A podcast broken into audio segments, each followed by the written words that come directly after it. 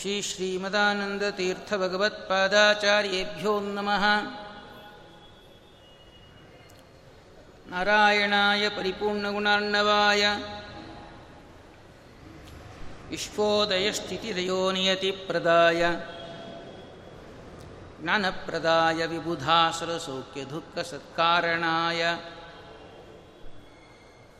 ವಿತತಾಯ ನಮೋ ನಮಸ್ತೆ. अभ्रमं भङ्गरहितम् अजडं विमलं सदा। आनन्दतीर्थमतुलं भजे तापत्रयापहम्। चित्रैः पदैश्च गम्भीरैवाक्यैर्मानैरखण्डितैः गुरुभागं व्यञ्जयन्ती भाति श्रीजयतीर्थवाक्। काले फलति सुरद्रुः चिन्तामणिरपि याचने दाता वर्षति सकलमभीष्टं दर्शनमात्रात् श्रीपादरान्मुनिः अर्थिकल्पितकल्पोऽयं प्रत्यर्थिगजकेसरी। व्यासतीर्थगुरुर्भूयातस्मदिष्ठार्थसिद्धये तपो विद्याविरक्त्यादि सद्गुणौघाकरानहन्। वादिराजगुरुं वंदे हयग्रीवदयाश्रयान्। प्रणमत्कामधेनुञ्च भयत्सुरतरूपमम् श्रीभावबोधकृत्पादचिन्तामणिमुपास्महे वन्दारुकल्पतरवेवादिकैरवभारवे श्रीरामचन्द्रगुरवे नमः कारुण्यसिन्धवे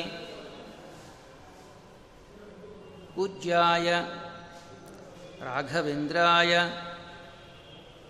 सत्यधन्मरताय च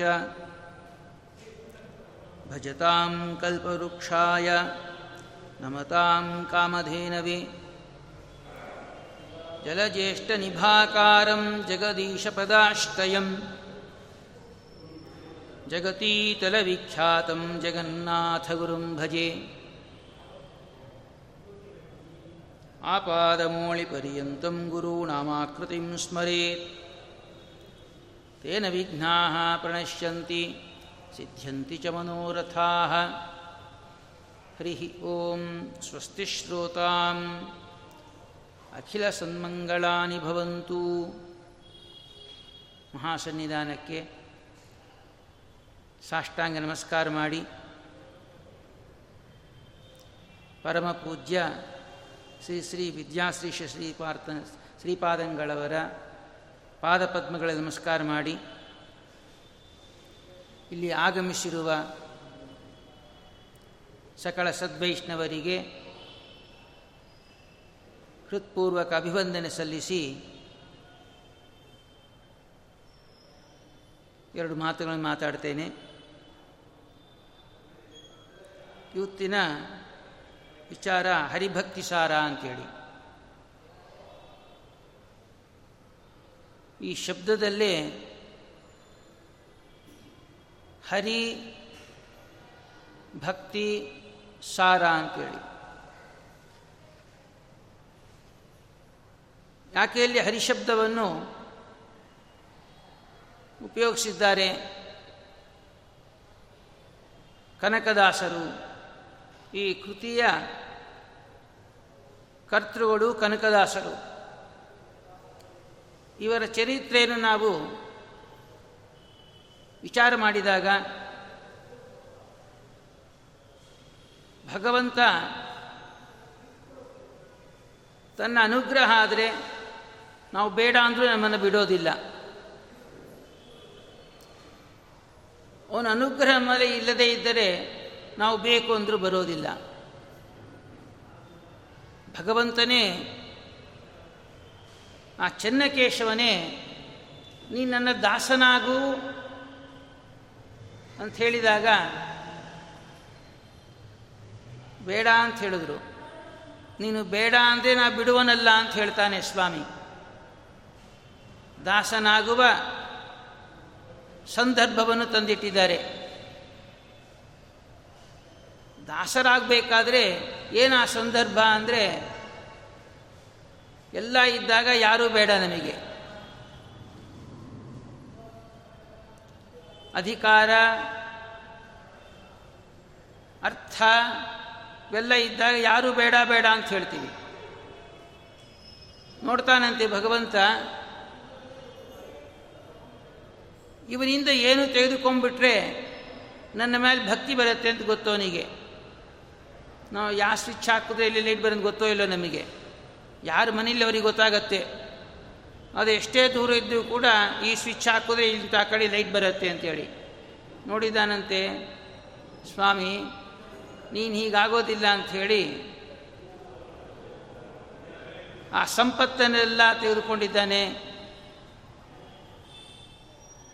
ಆ ಯುದ್ಧದಲ್ಲಿ ಪರಾಜಿತರನ್ನಾಗಿ ಮಾಡಿ ಬ್ರಾಹ್ಮಣರ ವೇಷದಲ್ಲಿ ಬಂದು ಸೂಚನೆಯನ್ನು ಕೊಟ್ಟು, ಎಲ್ಲಿಗೆ ಅಂದರೆ ವ್ಯಾಸರಾಜರಲ್ಲಿ ಹೋಗು ಅಂಥೇಳಿ ಇದು ಸಂದರ್ಭ ಇದು. ನಮ್ಮಲ್ಲಿ ಕೂಡ ಇದೇ ಕೂತಿದೆ. ಭಗವಂತ ನನ್ನ ದಾಸನ ಆಗು ಅಂದರೆ ಆಗ್ತಾ ಇಲ್ಲ ನಾವು. ಆದರೆ ದಾಸನಾಗಿ ಮಾಡಿಕೊಳ್ಳಬೇಕು ಅಂತೇಳಿ ಭಗವಂತ ತೀರ್ಮಾನ ಮಾಡಿದ್ದಾನೆ. ನೋಡ್ತಾ ಇದ್ದಾನಂತೆ, ನಮ್ಮ ಸಾಧನೆಗೆ ಅಡ್ಡಿ ಆಗುವ ದಾಸರಾಗುವುದಕ್ಕೆ ಅಡ್ಡಿಪಡಿಸುವ ಯಾವ ಪದಾರ್ಥಗಳಿದೋ ಅವೆಲ್ಲವನ್ನು ಕೂಡ ಕಸಿಕೊಳ್ಳುತ್ತಾನೆ ಭಗವಂತ. ಹೀಗೆ ಈ ಸಂದರ್ಭದಲ್ಲಿ ನಾವು ಪ್ರವಚನಕ್ಕೆ ಬರೋದು ಪಾರಾಯಣ ಮಾಡಲಿಕ್ಕೆ ಪ್ರಾರಂಭ ಮಾಡೋದು. ಇಂಥ ಭಗವಂತನ ವಿಚಾರದಲ್ಲಿ ತೊಡಗ್ತಾ ಇದ್ದೇವೆ ನಾವು. ಹೌದೋ ಅಲ್ಲೋ ಎಲ್ಲ ಇದ್ರೆ ಎಲ್ಲ ಬೇಡ ಅಂತ ಹೇಳ್ತೀವಿ ನಾವು. ಹೇಳ್ತಾನಂತೆ, ನಿನಗೆ ಜನ್ಮ ಕೊಟ್ಟ ಉದ್ದೇಶ ಏನು ತಿಳ್ಕೊ ಅಂತ ಹೇಳ್ತಾನಂತೆ. ಅದರಂತೆ ಆವಾಗ ಆ ಸಂದರ್ಭದಲ್ಲಿ ಕನಕದಾಸರು ಹರಿಭಕ್ತಿ ಸಾರ ಎಂಬ ಗ್ರಂಥವನ್ನು ರಚನೆ ಮಾಡಿದ್ದಾರೆ ಕೃತಿಯನ್ನು. ಇನ್ನೊಂದು ನಾವು ನೆನಪು ಮಾಡಿಕೊಳ್ಳಬೇಕಿಲ್ಲಿ. ಕನಕದಾಸರು ಯಮಾಂಶ ಸಂಭೂತರು ಅಂತೇಳಿ ಕೂಡ ಹೇಳ್ತಾರೆ. ಬಹಳ ಚೆನ್ನಾಗಿರುತ್ತೆ. ಅವರ ಕೇಶವನಾಮ ನಾವು ಓದ್ತಾ ಇದ್ದರೆ ಅದು ಅರ್ಥ ಆಗತ್ತೋ ಬಿಡುತ್ತೋ ಬೇರೆ ಪ್ರಶ್ನೆ. ಆ ಶಬ್ದಗಳ ಒಂದು ಕಿವಿಗೆ ಹೊಡೆತದಿಂದ ಆನಂದ ಆಗುತ್ತೆ. ಆದರೆ ನಾವು ಆಂಗ್ಲದಲ್ಲಿ ವೈಬ್ರೇಷನ್ ಅಂತ ಹೇಳ್ತೀವಿ ನೋಡಿ. ಅಂಥ ಅದ್ಭುತವಾದಂಥ ಒಂದು ಕೇಶನಾಮವನ್ನು ಮಾಡಿದ್ದಾರೆ. ಈ ಗ್ರಂಥಕ್ಕೆ ಹರಿಭಕ್ತಿ ಸಾರ ಅಂತೇಳಿ. ಇನ್ನೊಂದು ಯಾವುದೇ ನಾವು ಗ್ರಂಥ ಅಧ್ಯಯನ ಮಾಡಬೇಕಾದ್ರೆ ಉಪನಿಷತ್ಕಾರರು ಮೂರು ಗುಣ ಇರಬೇಕು ಅಂತ ಹೇಳ್ತಾ ಇದ್ದಾರೆ. ಶ್ರೋತೃವರ್ಗಕ್ಕೆ. ಅದು ಯಾವುದೇ ತಗೊಳ್ಳಿ ನೀವು. ಭಗವಂತನಿಗೆ ನಾವು ದಾಸರಾಗಬೇಕಾದ್ರೆ ಈ ಛಾಂದೋಗ್ಯೋಪನಿಷತ್ತಲ್ಲಿ ಭಾಷ್ಯದಲ್ಲಿ ಹೇಳ್ತಾರೆ, ವಿಷ್ಣೋ ಭಕ್ತಿ ವಿಶೇಷೇಣ.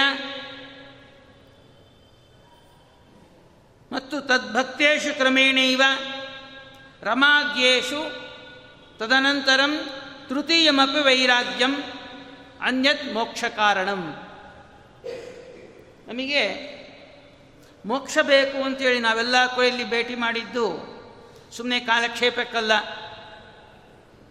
ಏನೋ ಒಂದು ಗಂಟೆ ಕಾಲ ಸ್ವಲ್ಪ ಹಾಗೆ ಈ ಸೈಟ್ ಸೀನ್ ಮಾಡಿದಂಗೆ ಇಲ್ಲಿ ಬಂದವರಲ್ಲ ನಾವು.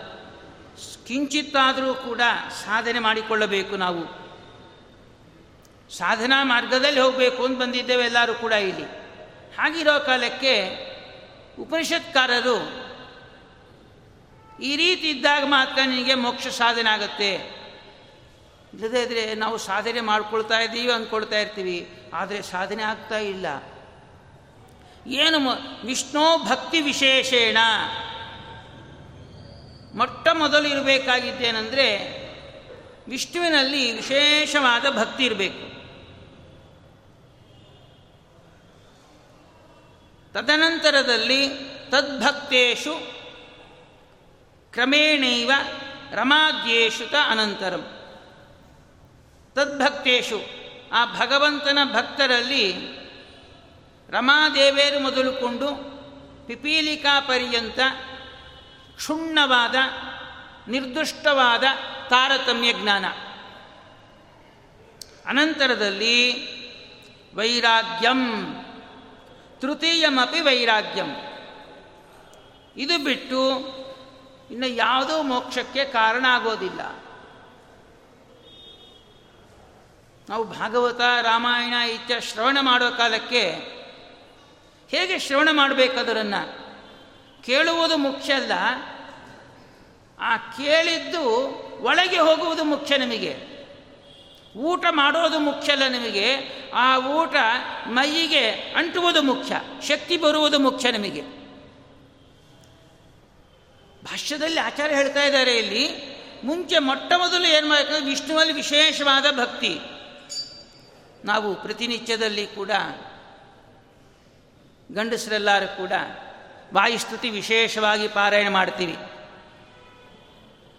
ಆ ವಾಯುಸ್ತುತಿ ಪಾರಾಯಣ ಮಾಡುವ ಕಾಲಕ್ಕೆ ಪಾಠ ಹೇಳು ಮುಂಚೆ ಗುರು ಹೇಳ್ತಾರೆ, ಇದು ಮಂತ್ರ ತುಲ್ಯ ಅಂತ ಹೇಳ್ತಾರೆ. ಅಂದೇನು, ವೇದಕ್ಕೆ ಸಮವಾದದ್ದು ಅಂತ ಹೇಳ್ತಾರೆ. ಮಂತ್ರ ಅಂದರೆ ವೇದ ಅಂತ ಅರ್ಥ. ಮಂತ್ರ ತುಲ್ಯ ಅಂದ್ರೇನು, ವೇದಕ್ಕೆ ಸಮವಾದದ್ದು ಅಂತೇಳಿ ಯಾಕೆ ಮಾತು ಹೇಳಿದ್ರು ಗೊತ್ತಾ? ನೀವು ವಾಯುಸ್ತುತಿ ಪಾರಾಯಣ ಮಾಡೋ ಕಾಲಕ್ಕೆ ವಿಷ್ಣೋ ಅತ್ಯುತ್ತಮತ್ವಾತ್ ಅಖಿಲ ಗುಣಗಣೈ ತತ್ರ ಭಕ್ತಿಂಗರಿಷ್ಠಾಂ ಸಂಶ್ಲಿಷ್ಟೇ ಶ್ರೀಧರಾಭ್ಯಾಂ ಅಮುಮಥ ಪರಿವಾರಾತ್ಮನ ಸೇವಕೇಶು. ಆ ಒಂದು ಶ್ಲೋಕಕ್ಕೆ ಇದೇ ಮೂಲ. ತ್ರಿವಿಕ್ರಮ ಪಂಡಿತಾಚಾರ್ಯರಿಗೆ ಆ ಶ್ಲೋಕಕ್ಕೆ ಏನಪ್ಪ ಸ್ಫೂರ್ತಿ ಅಂದರೆ ಶ್ರೀಮದಾಚಾರ್ಯರ ಭಾಷ್ಯ. ವಿಷ್ಣೋ ಭಕ್ತಿ ವಿಶೇಷೇಣ, ಮೋಕ್ಷಾವಾಪ್ತೋ ಹಿ ಕಾರಣಂ. ಅನಂತರದಲ್ಲಿ ತಾರತಮ್ಯ ಅಂತ ಹೇಳೋದ್ರಲ್ಲಿ ಕ್ಷುಣ್ಣವಾದ ತಾರತಮ್ಯ ಇರಬೇಕು. ಅನಂತರದಲ್ಲಿ ವೈರಾಗ್ಯ. ವಿಷ್ಣುವಲ್ಲಿ ವಿಶೇಷ ಭಕ್ತಿ ಇದೆ ನಮಗೆ. ಯಾಕಂದರೆ ನಾವು ನಿತ್ಯ ಶ್ರವಣ ಮಾಡಲಿಕ್ಕೆ ಹೊರಟಿದ್ದೇವೆ, ಸಾಧನೆ ಮಾಡಲಿಕ್ಕೆ ಹೊರಡ್ತಾ ಇದ್ದೇವೆ. ಅದು ಫಲ ಆಗಬೇಕೋ ಬೇಡೋ ನಮಗೆ. ಬರೇ ಕುರುಡರಂತೆ ನಾವು ಮಾಡಲಿಕ್ಕೆ ಹೊರಟ್ರೆ ಏನಾಗುತ್ತೆ? ರಸ್ತೆಯಲ್ಲಿ ಓಡಾಡೋದು ಮುಖ್ಯ ಅಲ್ಲ. ಆ ರಸ್ತೆ ನಮ್ಮ ಗುರಿಯನ್ನು ಮುಟ್ಟಿಸುತ್ತೋ ಇಲ್ಲೋ ಎಂಬುದು ಮುಖ್ಯ ನಿಮಗೆ. ಹೌದೋ ಅಲ್ಲೋ? ನಾವು ಮೋಕ್ಷ ಮಾರ್ಗದಲ್ಲಿ ಹೋಗೋದು ಮುಖ್ಯ ಅಲ್ಲ. ಆ ಮೋಕ್ಷ ಮಾರ್ಗದಲ್ಲಿ ಹೋಗಬೇಕಾದ್ರೆ ಏನನ್ನು ಹಿಡ್ಕೊಂಡು ಹೋಗಬೇಕು ನಾವು? ವಿಷ್ಣುವಲ್ಲಿ ವಿಶೇಷ ಭಕ್ತಿ ಮಾಡಬೇಕಂತೆ. ಅನಂತರದಲ್ಲಿ ರಮಾದೇವರು ಮೊದಲುಕೊಂಡು ಪಿಪೀಲಿಕಾ ಪರ್ಯಂತ ಕ್ಷುಣ್ಣವಾದ ತಾರತಮ್ಯ ಜ್ಞಾನ ವೈರಾಗ್ಯ. ಇದು ಮೂರು ಇದ್ದಲ್ಲಿ ಮೋಕ್ಷಕ್ಕೆ ಕಾರಣ ಆಗುತ್ತೆ. ಸರಿ ಹೇಳಿದ್ದೀರಿ. ಎಲ್ಲಿ ಮಾಡಬೇಕು? ವಿಷ್ಣುವಲ್ಲಿ ಭಕ್ತಿ ಅಂತ ಹೇಳಿದ್ರಿ. ಆ ವಿಷ್ಣು ಎಲ್ಲಿದ್ದಾನೆ? ಅವನು ಎಲ್ಲಿ ಹುಡುಕೊಂಡೋಗ್ಬೇಕು? ಎಲ್ಲಿ ಕುಳಿತವನ್ನ ಉಪಾಸನೆ ಮಾಡಬೇಕು? ಪ್ರಶ್ನೆ ಬರುತ್ತೋ ಇಲ್ಲ, ವಿಷ್ಣುವಲ್ಲಿ ಭಕ್ತಿ ಮಾಡಿ ಅಂತ ಹೇಳಿದ್ರು. ತಂದೆ ಇರ್ತಾನೆ, ಮಗನಿಗೆ ಹೇಳ್ತಾನೆ ತರಕಾರಿ ತೊಗೊಂಬಾಪ್ಪ ಅಂತ ಹೇಳ್ತಾನೆ. ಅಪ್ಪ ಮಾರ್ಕೆಟ್ ಎಲ್ಲಿ ಅಂತ ಕೇಳ್ತಾನೆ. ತರಕಾರಿ ಏನು ತರಬೇಕು ಅಂತ ಕೇಳ್ತಾನೆ. ಆ ಲಕ್ಷಣ ತಿಳಿದುಕೊಂಡು ಹೋಗ್ತಾನೋ ಇಲ್ಲೋ? ಅದರಂತೆ ಆಚಾರ್ಯ ಭಾಷ್ಯದಲ್ಲಿ ವಿಷ್ಣುವಲ್ಲಿ ಭಕ್ತಿ ಮಾಡು ಅಂತ ಹೇಳಿದ್ರು. ಆ ವಿಷ್ಣು ಎಲ್ಲಿದ್ದಾನೆ? ಎಲ್ಲಿ ಹುಡುಕೊಂಡು ಹೋಗ್ಬೇಕು ಅವನ್ನ ಮತ್ತು ರಮಾದಿ ದೇವತೆಗಳೆಲ್ಲಿದ್ದಾರೆ ಅವನ್ನೆಲ್ಲಿ ಹುಡುಕೊಂಡು ಹೋಗ್ಬೇಕು? ಹೌದೋ ಅಲ್ಲೋ? ಅದಕ್ಕೆ ಹೇಳ್ತಾ ಇದ್ದಾರೆ, ಅವರು ಎಲ್ಲಿ ಇಲ್ಲ? ಹರಿಭಕ್ತಿ ಸಾರ. ಆ ಹರಿ ಎಲ್ಲಿದ್ದಾನೆ ಅಂದರೆ ನಮ್ಮಲ್ಲೇ ಕೂತಿದ್ದಾನೆ. ನಮ್ಮ ಮನೆಯಲ್ಲಿ ನಾವು ಊಟ ಮಾಡಬೇಕಾದ್ರೆ ಮನೆಯಲ್ಲೇ ಅಡಿಯಾಗಿರಬೇಕೋ ಬೇಡೋ. ಮನೆಯಲ್ಲಿ ಅಡಿಯಾಗಬೇಕಾದ್ರೆ ಮನೆಯಲ್ಲಿ ಪದಾರ್ಥ ಇರಬೇಕೋ ಬೇಡೋ. ಹೌದೋ ಅಲ್ಲೋ? ಅದರಂತೆ ಎಲ್ಲಿ ಆ ವಿಷ್ಣು ಇದ್ದಾನೆ ಅಂದರೆ ನಮ್ಮ ಹೃದಯದಲ್ಲೇ ಇದ್ದಾನೆ ಯಾಕೆ ಆಚಾರ್ಯ ಇಷ್ಟು ಹೇಳ್ತಾ ಇದ್ದೀರಿ ನೀವು? ಈ ಗ್ರಂಥಕ್ಕೆ ಕನಕದಾಸರು ನಾಮಕರಣ ಮಾಡಿದ್ದೆ ಹರಿ ಭಕ್ತಿ ಸಾರ ಅಂತೇಳಿ ಆ ವಿಷ್ಣು ಎಲ್ಲಿದ್ದಾನೆ ಅಂದರೆ ನಮ್ಮ ಹೃದಯದಲ್ಲೇ ಇದ್ದಾನೆ. ಸರಿ, ಇಲ್ಲಿ ವಿಷ್ಣು ಅಂತ ಹೇಳಿದ್ದೀರಲ್ಲ ಆ ಹರಿನೇ ವಿಷ್ಣುವಾಗಿ ಕರೆಯಲ್ಪಡ್ತಾ ಇದ್ದಾನೆ.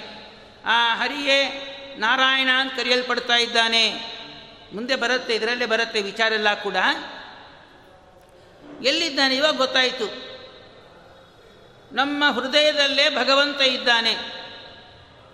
ಅವನ ಕುರಿತಾದ ವಿಚಾರವೇ ಸಾಧನೆ ಮಾರ್ಗ ಅಂತೇಳಿ ಮೋಕ್ಷಕ್ಕೆ ಹೋಗಬೇಕಾದ್ರೆ ಮೋಕ್ಷಾವಾಪ್ತೋ ಹಿ ಕಾರಣಂ ಅಂತ ಹೇಳಿದ್ರಲ್ಲ ಮೋಕ್ಷಕ್ಕೆ ಹೋಗಬೇಕಾದ್ರೆ ನೀವು ಎಲ್ಲಿ ದೇವರನ್ನ ಕಾಣಬೇಕು? ಯಾವ ದೇವರಲ್ಲಿ ಅಭಿಷೇಕ ಮಾಡಬೇಕು? ಯಾವ ದೇವರಿಗೆ ಅರ್ಚನೆ ಮಾಡಬೇಕು? ಯಾವ ದೇವರಿಗೆ ನಾವು ಮಾಡಿದಂಥ ಸ್ತೋತ್ರಗಳನ್ನು ಸಮರ್ಪಣೆ ಮಾಡಬೇಕು ಅಂತ ಪ್ರಶ್ನೆ ಬರುತ್ತೆ. ಅದಕ್ಕೆ ಹೇಳ್ತಾ ಇದ್ದಾರೆ, ಆ ಹರಿಯಲ್ಲಿ ಮಾಡಿ ನೀವು ಅಂತೇಳಿ ಅದಕ್ಕೆ ಹರಿಭಕ್ತಿ ಸಾರ ಅಂತ ಹೆಸರಿಟ್ಟರಕ್ಕೆ. ಇನ್ನೂ ಒಂದು ನೀವು ಎಲ್ಲರಿಗೂ ಚ ಭಾಳ ಪರಿಚಯ ಇರುತ್ತೆ. ಹರಿಕಥಾಮೃತ ಸಾರ ಅಂತ ಕೇಳಿರ್ತೀರಿ. ಹೌದೋ ಅಲ್ಲೋ? ಯಾಕೆ ಜಗನ್ನಾಥದಾಸರ ಹರಿಕಥಾಮೃತ ಸಾರ ಅಂತ ಹೆಸರಿಟ್ರು? ಯಾವಾಗಲೂ ಯೋಚನೆ ಮಾಡಿದ್ದೀವ? ಜಗನ್ನಾಥದಾಸರ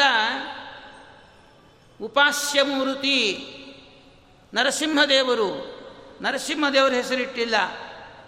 ಹರಿಕಥಾಮೃತ ಸಾರ ಅಂತ ಹೆಸರಿಟ್ಟು ಇಲ್ಲಿ ಕನಕದಾಸರ ಉಪಾಸ್ಯಮೂರ್ತಿ ಚನ್ನಕೇಶವ.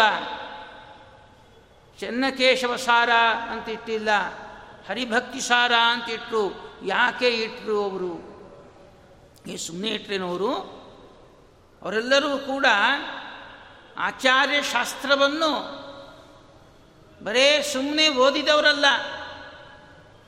ವನೋಪಚಾರ ಅಂತ ಹೇಳ್ತೀವಿ ನೋಡಿ ನಾವು. ಆ ರೀತಿ ಅಧ್ಯಯನ ಮಾಡಿದ ವ್ಯಕ್ತಿಗಳೆಲ್ಲ ಅವರೆಲ್ಲರೂ ಕೂಡ, ದಾಸರು, ವ್ಯಾಸರಾಜರು, ರಾಘವೇಂದ್ರ ಸ್ವಾಮಿಗಳೆಲ್ಲರೂ ಕೂಡ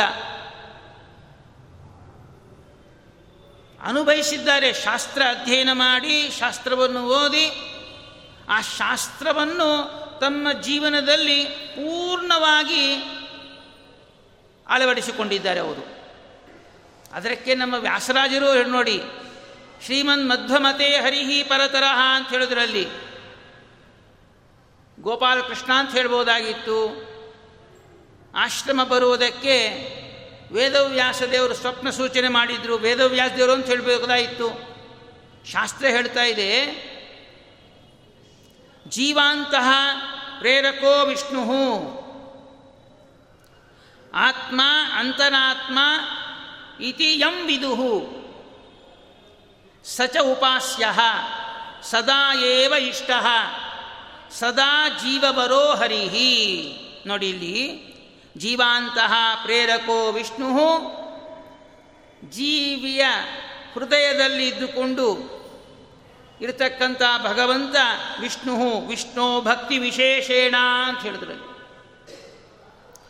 ಆ ಹೃದಯದಲ್ಲಿರ್ತಕ್ಕಂಥ ಭಗವಂತನಿಗೆ ಆತ್ಮ, ಅಂತರಾತ್ಮ ಇತಿ ವಿದುಹು ಜ್ಞಾನಿಗಳು ಹೇಳ್ತಾ ಇದ್ದಾರೆ, ಸಚ ಉಪಾಸ್ಯ ಏವ. ಅವನನ್ನೇ ಉಪಾಸನೆ ಮಾಡಬೇಕಂತೆ. ಏನು ಮೋಕ್ಷ ಬೇಕು ಅಂತ ಕೂತಿದ್ದೀರೋ?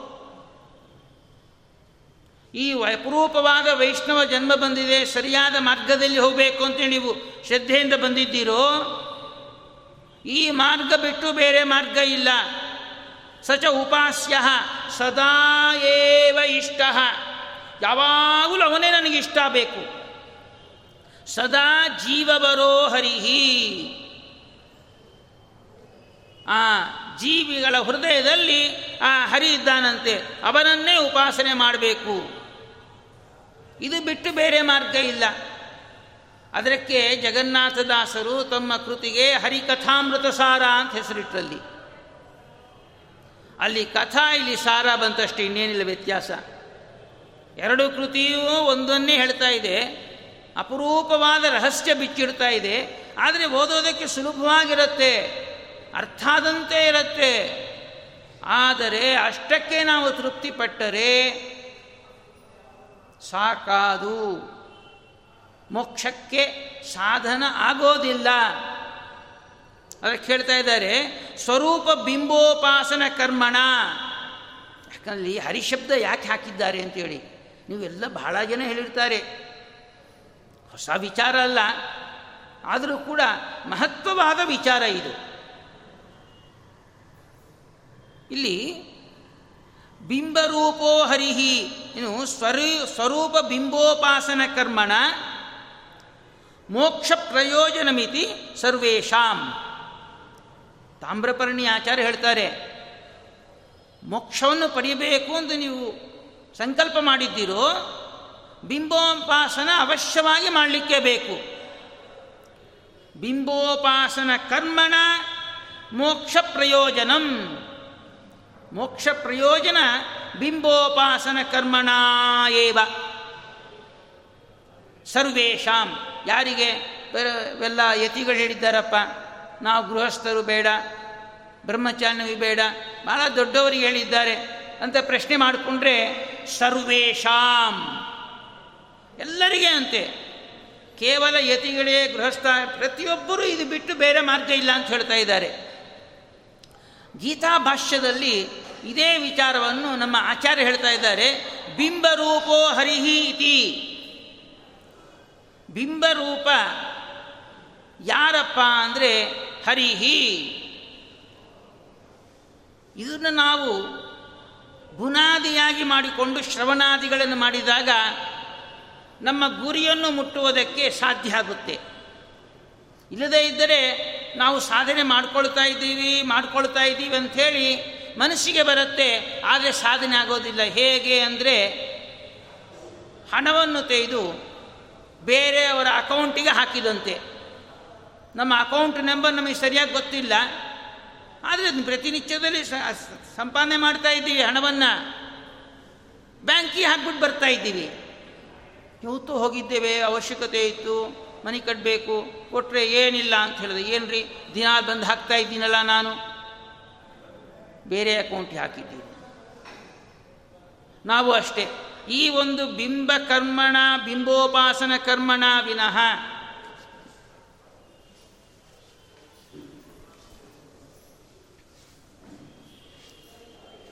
ಅದಿಲ್ಲದೇ ಇದ್ದರೆ ಏನಾಗತ್ತಂದರೆ ಹಣ ಸಂಪಾದನೆ ಮಾಡಿದ್ದೇವೆ, ಬೇರೆ ಅಕೌಂಟಿಗೆ ಹಾಕಿದ್ದೇವೆ. ಪ್ರಯೋಜನ ಆಗುತ್ತೋ ನಮಗೆ? ಆದರೆ ಹಣ ಸಂಪಾದನೆ ಖುಷಿ ಇತ್ತು, ಪ್ರಯೋಜನ ಮಾತ್ರ ಆಗಿಲ್ಲ. ನಮ್ಮ ಸಾಧನೆ ಕೂಡ ಅದರಂತೆ ಆಗತ್ತೆ. ನಾವು ಪ್ರವಚನ ಕೇಳ್ತಾ ಇದ್ದೇವೆ, ಪ್ರವಚನ ಮಾಡ್ತಾ ಇದ್ದೇವೆ, ಪಾಠ ಹೇಳ್ತಾ ಇದ್ದೇವೆ, ಪಾಠ ಮಾಡ್ತಾ ಇದ್ದೇವೆ ಅಂದರೆ ಹಣ ಸಂಪಾದನೆ ಮಾಡಿದ್ದು ಮಾತ್ರ ಖುಷಿ ಅಷ್ಟೇ. ಆದರೆ ಅದರ ಪ್ರಯೋಜನಕ್ಕೆ ಆಗ್ತಾ ಇಲ್ಲ. ಅದಕ್ಕೆ ಹೇಳ್ತಾ ಇದ್ದಾರಂತೆ, ಸರ್ವಜೀವ ಅಂತಸ್ಥ ಬಿಂಬರೂಪಿ ಹರಿರೇವ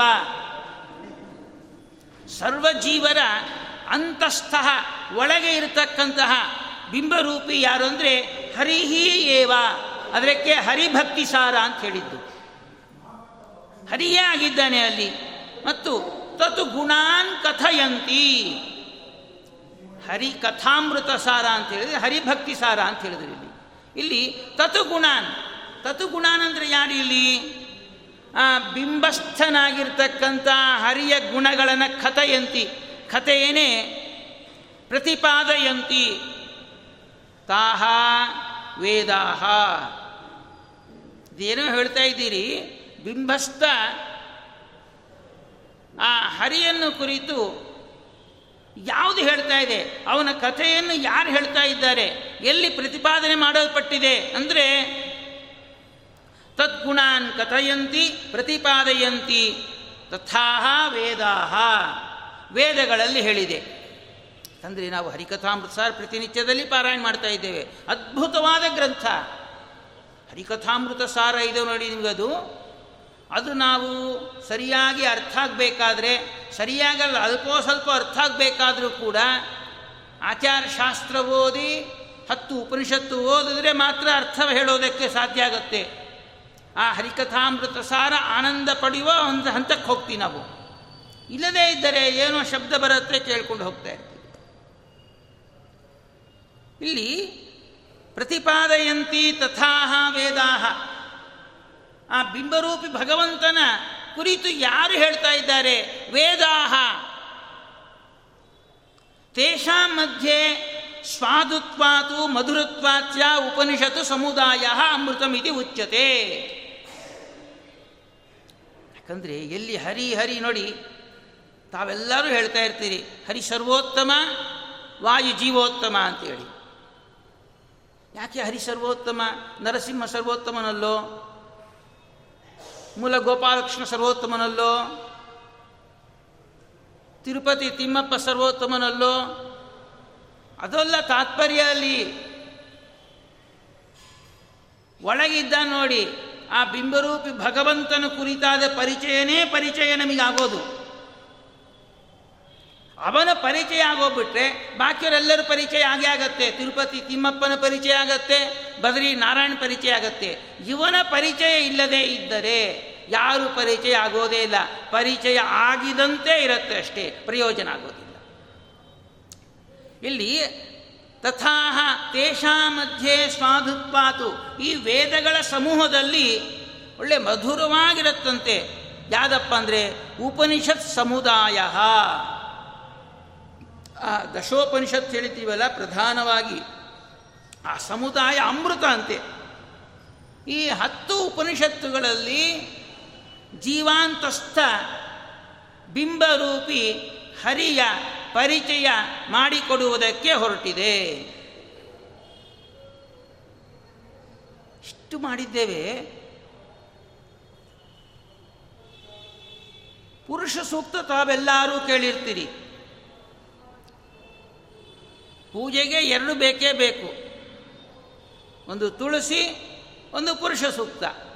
ಅದು ಇಲ್ಲ, ಪುರುಷ ಸೂಕ್ತ ಇಸ್ ಈಕ್ವಲ್ ಟು ನಮೋ ನಾರಾಯಣಾಯ ಶ್ರೀನಾರಾಯಣಾಯ ನಾರಾಯಣ ಅಂತ ಹೇಳಿಬಿಟ್ರೆ ಪುರುಷ ಸೂಕ್ತ ಹೇಳಿದಂತೆ ಆಗೋಗ್ಬಿಡುತ್ತೆ. ಈ ಪುರುಷ ಸೂಕ್ತದಲ್ಲಿ, ಪುರುಷ ಸೂಕ್ತದ ಮಹಿಮೆ ಏನು ಗೊತ್ತಾ ನಿಮಗೆ ಅಲ್ಲಿ? ಸರ್ವ ವೇದೇಶು ಬನ್ಯತೆ ಸಕಲ ವೇದಗಳಲ್ಲಿ ಪುರುಷ ಸೂಕ್ತ ಉಲ್ಲೇಖ ಆಗಿದೆ. ಯಜುರ್ವೇದದಲ್ಲಿ ಕೃಷ್ಣ ಯಜುರ್ವೇದ, ಶುಕ್ಲ ಯಜುರ್ವೇದ, ಋಗ್ವೇದ, ಸಾಮವೇದ, ಅಥರ್ವಣ ವೇದದಲ್ಲಿ. ಈ ಒಂದು ಸೂಕ್ತಕ್ಕೆ ಬಹಳ ವೈಶಿಷ್ಟ್ಯ. ಅಷ್ಟೇ ಅಲ್ಲ, ಈ ಪುರುಷ ಸೂಕ್ತವೆಲ್ಲ ವೇದಗಳಿಗೆ ಮೂಲ ಆಗಿದೆ. ನಾಲ್ಕು ವೇದಗಳಿಗೆ ಮೂಲ ಯಾವುದಂದರೆ ಪುರುಷ ಸೂಕ್ತ ಆ ಪುರುಷ ಸೂಕ್ತ ಮೊದಲನೇ ಪಂಕ್ತಿ ಏನು ಗೊತ್ತಾ ನಿಮಗೆ? ಯಾರನ್ನ ತಿಳಿಸಿಕೊಡ್ತಾ ಇದೆ, ಪರಿಚಯ ಮಾಡ್ತಾ ಇದೆ ಗೊತ್ತಾ ನಿಮಗೆ? ಸಹಸ್ರಶೀರುಷ ಪುರುಷ, ಸಹಸ್ರಾಕ್ಷ ಸಹಸ್ರಪಾತ್ ಎಲ್ಲೆಲ್ಲಿ ಪುರುಷ ಶಬ್ದ ಬರುತ್ತೋ, ಎಲ್ಲೆಲ್ಲಿ ಹರಿ ಶಬ್ದ ಬರುತ್ತೋ, ಅವೆಲ್ಲವೂ ಕೂಡ ಪುರುಷ ಅಂತರ್ಯಾಮಿ ನಾರಾಯಣ. ಪುರುಷ ಅಂದರೆ ಅಂತರ್ಯಾಮಿ ನಾರಾಯಣ ನಾರಾಯಣ ಅಂದರೆ ಹರಿಹಿ. ಪುರುಷ ಸಹಸ್ರಶೀರುಷ ಪುರುಷ ಸಹಸ್ರಾಕ್ಷ ಸಹಸ್ರಪಾತ್ ಆ ಪುರುಷ ಇದ್ದಲ್ಲ ಪುರುಷೇತೆ ಇತಿ ಪುರುಷ ಅಂತೇಳಿ. ಬಹಳ ರಿಲವೆಂಟ್ ಇದಕ್ಕೆ ನೀವು ಯಾವುದೇ ಪುರಾಣ ಕೇಳಬೇಕಾದ್ರೆ ಇದು ಬೇಕೇ ಬೇಕು ನಿಮಗೆ. ಒಂದು ಭಕ್ಷ್ಯ ಮಾಡಬೇಕಾದ್ರೆ ಸಕ್ರೆ ಇದ್ದಂತೆ. ಸಕ್ರಿ ಇಲ್ಲದೆ ಭಕ್ಷ್ಯ ಮಾಡೋಕ್ಕಾಗತ್ತಾ? ತುಪ್ಪ ಇಲ್ಲದೇ ಇದ್ರೆ ಬೇಕಾದ್ರೆ ಮಾಡ್ಬೋದು. ಎಣ್ಣೆ ಹಾಕಿ ಮಾಡ್ಬೋದು. ಆದರೆ ಸಕ್ರಿ ಇಲ್ಲದಂಥ ಭಕ್ಷ್ಯ ಮಾಡಲಿಕ್ಕಾಗೋದೇ ಇಲ್ಲ. ನೀವು ಏನೇ ಶ್ರವಣ ಮಾಡಬೇಕಾದ್ರೂ, ಏನೇ ಕೇಳ್ತಾ ಇದ್ರೂ ಕೂಡ ಇದನ್ನು ಇಟ್ಟುಕೊಂಡಾಗ ಮಾತ್ರ ಒಂದು ಪ್ಯಾನ್ ಕಾರ್ಡ್ ಇದ್ದಂಗೆ, ಆಧಾರ್ ಕಾರ್ಡ್ ಇದ್ದಂಗೆ. ಹೌದೋ ಹೇಳ್ತಾ ಇದ್ದಾರೆ ಸಹಸ್ರಶೀರುಷಾ ಪುರುಷ, ಸಹಸ್ರಾಕ್ಷ ಸಹಸ್ರಪಾತ್.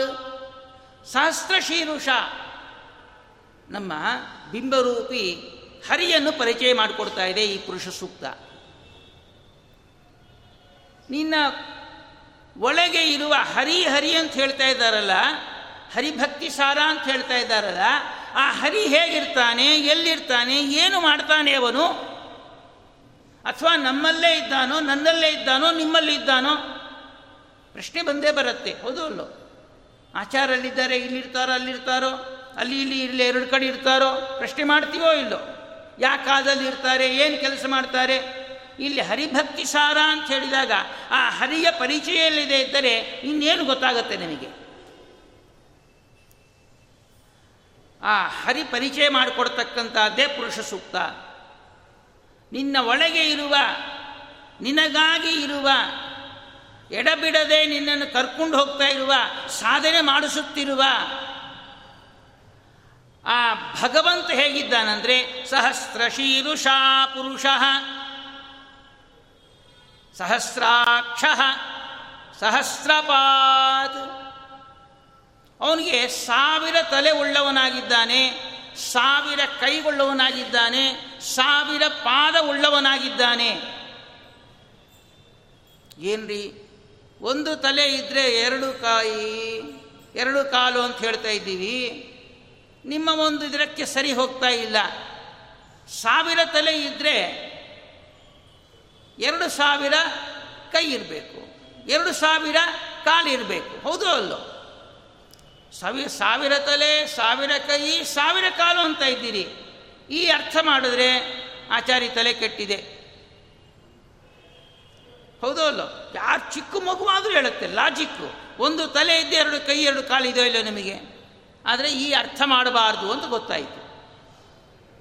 ಅದಕ್ಕೆ ನೋಡಿ ವೇದಗಳಿಗೆ ಉಪನಿಷತ್ತುಗಳಿಗೆ ನಮ್ಮ ಶ್ರೀಮದಾಚಾರ್ಯರ ಮಾರ್ಗದರ್ಶನ ಇಲ್ಲದೇ ಇದ್ದರೆ ಏನೇನೇನೇನೂ ಅರ್ಥ ಆಗಲ್ಲ. ಆ ಶ್ರೀಮದಾಚಾರ್ಯರ ಮಾತು ನಮಗೆ ಅರ್ಥ ಆಗೋದಿಲ್ಲ. ಅದು ದೊಡ್ಡ ದೊಡ್ಡ ಜ್ಞಾನಿಗೆ ಅರ್ಥ ಆಗುತ್ತೆ. ಅದು ಅರ್ಥ ಆಗಬೇಕಾದ್ರೆ ನಮ್ಮ ರಾಘವೇಂದ್ರ ಸ್ವಾಮಿಗಳು ವ್ಯಾಸತೀರ್ಥರೇ ಬರಬೇಕಾದ್ರೆ, ವಾದಿರಾಜ ತೀರ್ಥರೇ ಬರಬೇಕಾದ್ರೆ. ಈ ಸಹಸ್ರ ಶಬ್ದಕ್ಕೆ ಮಂತ್ರಾಲಯ ರಾಘವೇಂದ್ರ ಪ್ರಭುಗಳು ಹೇಳ್ತಾ ಇದ್ದಾರೆ ಸಹಸ್ರ ಶಬ್ದೋ ಅನಂತವಾಚಿ. ಇವಾಗ ಅರ್ಥ ಹೊಂದತ್ತು ನೋಡಿ. ಸಹಸ್ರ ಶೀರುಷ ನಿನ್ನ ಬಿಂಬರೂಪಿ ಹರಿ ಹೇಗಿದ್ದಾನೆ? ಹರಿಭಕ್ತಿ ಸಾರದಲ್ಲಿ. ಇದು ಅರ್ಥ ಆದರೆ ಮತ್ತು ಯಾವ ಸಾರ ಬೇಕಾದರೂ ಅರ್ಥ ಆಗತ್ತೆ. ಹರಿಕಥಾಂಸಾರು ಅರ್ಥ ಆಗತ್ತೆ. ಇದು ಅರ್ಥ ಆಗದೇ ಇದ್ದರೆ ಏನು ಓದಿದ್ರು ಕೂಡ ಏನು ಅರ್ಥ ಆಗಲ್ಲ. ಟೈಟಿಲ್ ಇಲ್ಲದಂತಹ ಪುಸ್ತಕ ಇದ್ದಂತೆ ಇರುತ್ತೆ. ನಿನ್ನ ಒಳಗೆ ಇರುವ, ನಿನಗಾಗಿ ಇರುವ ಆ ಬಿಂಬರೂಪಿ ಭಗವಂತ ಹರಿ ಅಂತ ಕರೆಯಲ್ಪಡ್ತಾ ಇದ್ದಾನಲ್ಲ, ಅವನು ಏನಂತ ನೀವು ತಿಳಿದುಕೊಳ್ಳಬೇಕು? ಕಣ್ಣಿಗೆ ಕಾಣಿಸ್ತಾ ಇದ್ರೆ ಕೇಳ್ಕೋಬೋದಪ್ಪ ಆ ತಿರುಪತಿ ತಿಮ್ಮಪ್ಪನ ಇಟ್ಟಿದ್ದಾರೆ, ನೋಡಿ ಕಣ್ಣು ಹೀಗಿದ್ದಾನೆ ಅಂತ ಹೇಳ್ಬೋದು. ಒಳಗೆ ಇದ್ದಾನೆ, ಕಾಣ್ತಾ ಇಲ್ಲ ಅವನು. ಅದಕ್ಕೆ ಆಗಮೈಕ ವೇದ್ಯ. ಆ ಬಿಂಬರೂಪಿ ಭಗವಂತ ಹಾಗೆ ಕಾಣಿಸೋನಲ್ಲ ಅವನು. ವೇದಗಳಿಂದ ತಿಳಿಯಲ್ಪಡ್ತಾನೆ. ಅದೇ ತದ್ಗುಣಾನ್ ಕಥಯಂತಿ. ಕಥಾ ವೇದಾಹ. ಯಾವುದು ಕಥಾ ಅಂದರೆ ವೇದಾಹ ಅಂತೇಳಿ. ವೇದ ಅಂದೇನು ಪುರುಷ ಸೂಕ್ತ. ಸಹಸ್ರ ಶೀರುಷಾ ಪುರುಷ, ಸಹಸ್ರಾಕ್ಷ ಸಹಸ್ರಪಾತ್. ನಿನ್ನ ಬಿಂಬರೂಪಿ ಭಗವಂತ ಸಾವಿರ ತಲೆ ಉಳ್ಳವನಾಗಿದ್ದಾನೆ. ನಮ್ಮ ರಾಯರು ತಿಳಿಸ್ಕೊಟ್ರು. ಸಹಸ್ರ ಅಂದರೆ ಅನಂತ ಅಂತೇಳಿ. ಅನಂತ ಅಂದೇನು ನಾಶ ಇಲ್ಲದ್ದು. ಇದು ಅನಂತವಾಗಿದೆ. ನಾಶವಾಗದೇ ಇರೋದು ಅಂತ ಹೇಳ್ತೀವೋ ಇಲ್ಲೋ? ಅನಂತ ಅಂದೇನು ನಾಶ ಆಗದೇ ಇರೋದು. ಸಹಸ್ರ ಶಬ್ದಕ್ಕೆ ನಾಶ ಆಗದೇ ಇರುವ ತಲೆ ಉಳ್ಳವ. ಹೌದೋ ನೋಡಿ, ಸಹಸ್ರ ಶಬ್ದಕ್ಕೆ ನಮ್ಮ ರಾಯರು ನೋಡಿಸಿಕೊಟ್ಟಿದ್ದಕ್ಕೆ ನಮಗೊಂದು ಅರ್ಥ ಆಯಿತು. ನನ್ನ ಬಿಂಬರೂಪಿ ಭಗವಂತ ನಾಶ ಇಲ್ಲದ ತಲೆ ಉಳ್ಳವನಾಗಿದ್ದಾನೆ. ಸಹಸ್ರ ಶೀರುಷ ಪುರುಷ. ಮತ್ತು ಪುರುಷ ಶಬ್ದಕ್ಕೆ ಸಮನ್ವಯ ಮಾಡ್ತಾರೆ, ಅದ್ಭುತವಾಗಿರುತ್ತೆ. ಇದು ನೋಡಿ ಮತ್ತು ಭಕ್ತಿ ಸಾರಕ್ಕೆ ಹೋಗೋಣ. ಆವಾಗ ಚೆನ್ನಾಗಿ ಅರ್ಥ ಆಗತ್ತೆ. ಇವೆಲ್ಲವೂ ಕೂಡ ಹರಿಗೆ ಪಾದಕ್ಕೆ ನಾವು ಒಪ್ಪಿಸಿದಾಗ, ನಾವು ಹೇಳಿದ್ದು, ಶ್ರವಣ ಮಾಡಿದ್ದು ಒಪ್ಪಿಸಿದಾಗ, ಆ ಸ್ವಾಮಿ ಸ್ವೀಕಾರ ಮಾಡಿ ನಮ್ಮನ್ನು ಉದ್ಧಾರ ಮಾಡ್ತಾನೆ. ಅವನು ಹರಿಯ, ಆ ಬಿಂಬರೂಪಿ ಭಗವಂತ ಗೊತ್ತಾಗಬೇಕೋ ಬೇಡೋ? ಅವನ ಕಾರ್ಯ ಏನು? ಅವನು ಕೆಲಸ ಏನು? ಅವನ ಶಕ್ತಿ ಏನು? ಸಹಸ್ರ ಶೀರುಷ ಪುರುಷ ಸಹಸ್ರಾಕ್ಷ.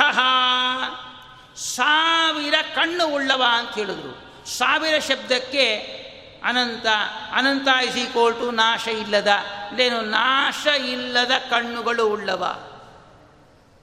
ಸಹಸ್ರಪಾತ್ ನಾಶ ಇಲ್ಲದ ಕಾಲುಗಳು ಉಳ್ಳವ. ಇದು ಹೇಳಿದ್ರು ಕೂಡ ಆ ಸರಿಯಾದಂತಹ ಒಂದು ಕಾನ್ಸೆಪ್ಟ್ ಬರ್ತಾ ಇಲ್ಲ ನಮಗೆ. ಒಂದು ಜಿಸ್ಟ್ ಬರ್ತಾ ಇಲ್ಲ. ಹೌದೋ ಅಲ್ಲೋ? ಸಹಸ್ರ ಶೀರುಷ ನಾಶ ಇಲ್ಲದ, ಸಾವು ಇಲ್ಲದ ತಲೆ ಉಳ್ಳವ, ಸಾವು ಇಲ್ಲದ ಕೈಗಳು ಕಣ್ಣುಗಳುಳ್ಳವ ಸಾವು ಇಲ್ಲದ ಪಾದಗಳು ಉಳ್ಳವ. ಅಂದರೆ ಏನು? ತಲೆ ಯಾತಕ್ಕೆ ಸಂಕೇತ? ಯಾವುದೋ ಒಂದು ಬೀಗ ಡೋರ್ಲಾಕ್ ಇಟ್ಕೊಂಡಿರ್ತೀವಿ, ಎಲ್ಲ ಕಡೆ ಹುಡುಕ್ತಾ ಇರ್ತೀವಿ. ಸಿಗೋದಿಲ್ಲ, ತಲೆ ತಲೆ ಚಚ್ಕೊತಾ ಇರ್ತೀವಿ. ಎಲ್ಲೋ ಗೊತ್ತಾಗ್ತಾ ಇಲ್ಲ. ಮತ್ತು ಜೋಬಿಲೆ, ನೋಡ್ರಿ ನಿಮ್ಮ ಜೋಬಿಲೆ ಇಟ್ಟಿದ್ದೀರಿ ಅಂತ ಹೇಳ್ತಾರೆ. ತಲೆ ಚಚ್ಕೊಂತೀವೋ ಇಲ್ಲೋ? ಏನು ಸಂಕಲ್ಪ? ಭಗವಂತನ ಸಂಕಲ್ಪ ನಾವೆಲ್ಲಿ ಮಾಡ್ತೀವಿ? ತಲೆಯಲ್ಲಿ ತಂದುಕೊಳ್ಳೋ ಸರಿ ಹೋಗುತ್ತೆ ಅಂತ ಹೇಳ್ತೀವೋ ಇಲ್ಲ, ಏನು ಕೆಲಸ ಮಾಡಬೇಕಾದ್ರೆ ತಲೆಗೆ ತಂದುಕೋ ಸರಿ ಹೋಗುತ್ತೆ ಅಂತ ಹೇಳ್ತೀವಿ. ಭಗವಂತನ ಸಂಕಲ್ಪ ನಾಶ ಇಲ್ಲದ ಸಂಕಲ್ಪ, ಸತ್ಯ ಸಂಕಲ್ಪ ಭಗವಂತ ಸತ್ಯ ಸಂಕಲ್ಪ. ಒಳಗೆ ಇರುವ ನೋಡಿ, ಅದು ಮರ್ತೋಗಬಾರ್ದು ಯಾವಾಗೂ ಕೂಡ. ಒಳಗೆ ಇರುವ, ನನಗಾಗಿ ಇರುವ ಬಿಂಬರೂಪಿ ಹರಿಯ ಸಂಕಲ್ಪ, ಸತ್ಯ ಸಂಕಲ್ಪ, ಸಹಸ್ರ ಶೀರುಷ, ಸತ್ಯ ಸಂಕಲ್ಪನಾಗಿದ್ದಾನೆ.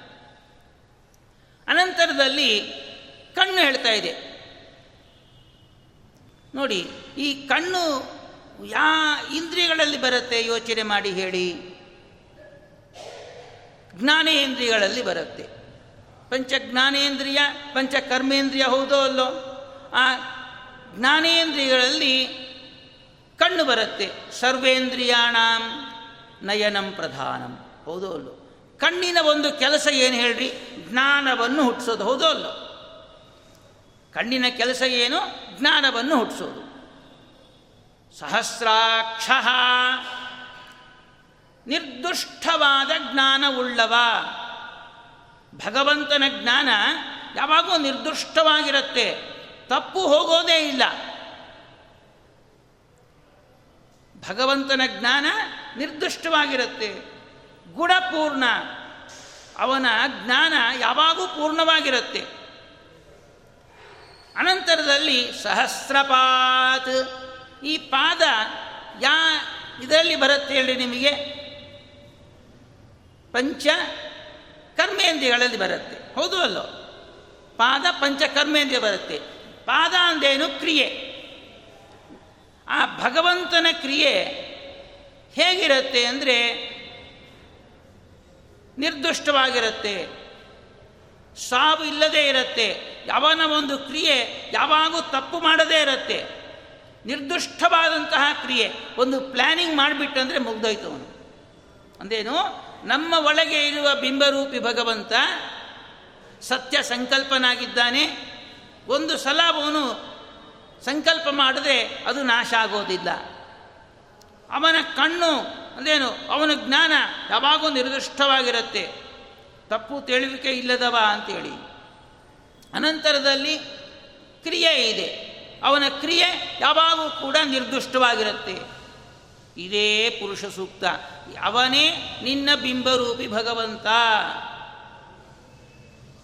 ಪುರುಷ ಪುರಿಶೇತೆ ಇತಿ ಪುರುಷ ಅಂತ ಹೇಳಿದ್ರು. ಪುರುಷ ಅಂದ್ರೇನು ಪುರಿಶೇತೆ ಇತಿ, ಪುರ ಅಂದ್ರೇನು ಪಟ್ಟಣ ಅಂತೇಳಿ ಒಂದು ಅರ್ಥ. ಪುರ ಅಂದರೆ ದೇಹ ಅಂತ ಅರ್ಥ.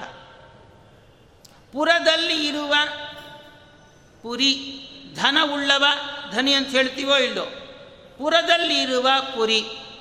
ಆ ಪುರದಲ್ಲಿರುವ ದೇಹದಲ್ಲಿರುವ ಪುರ.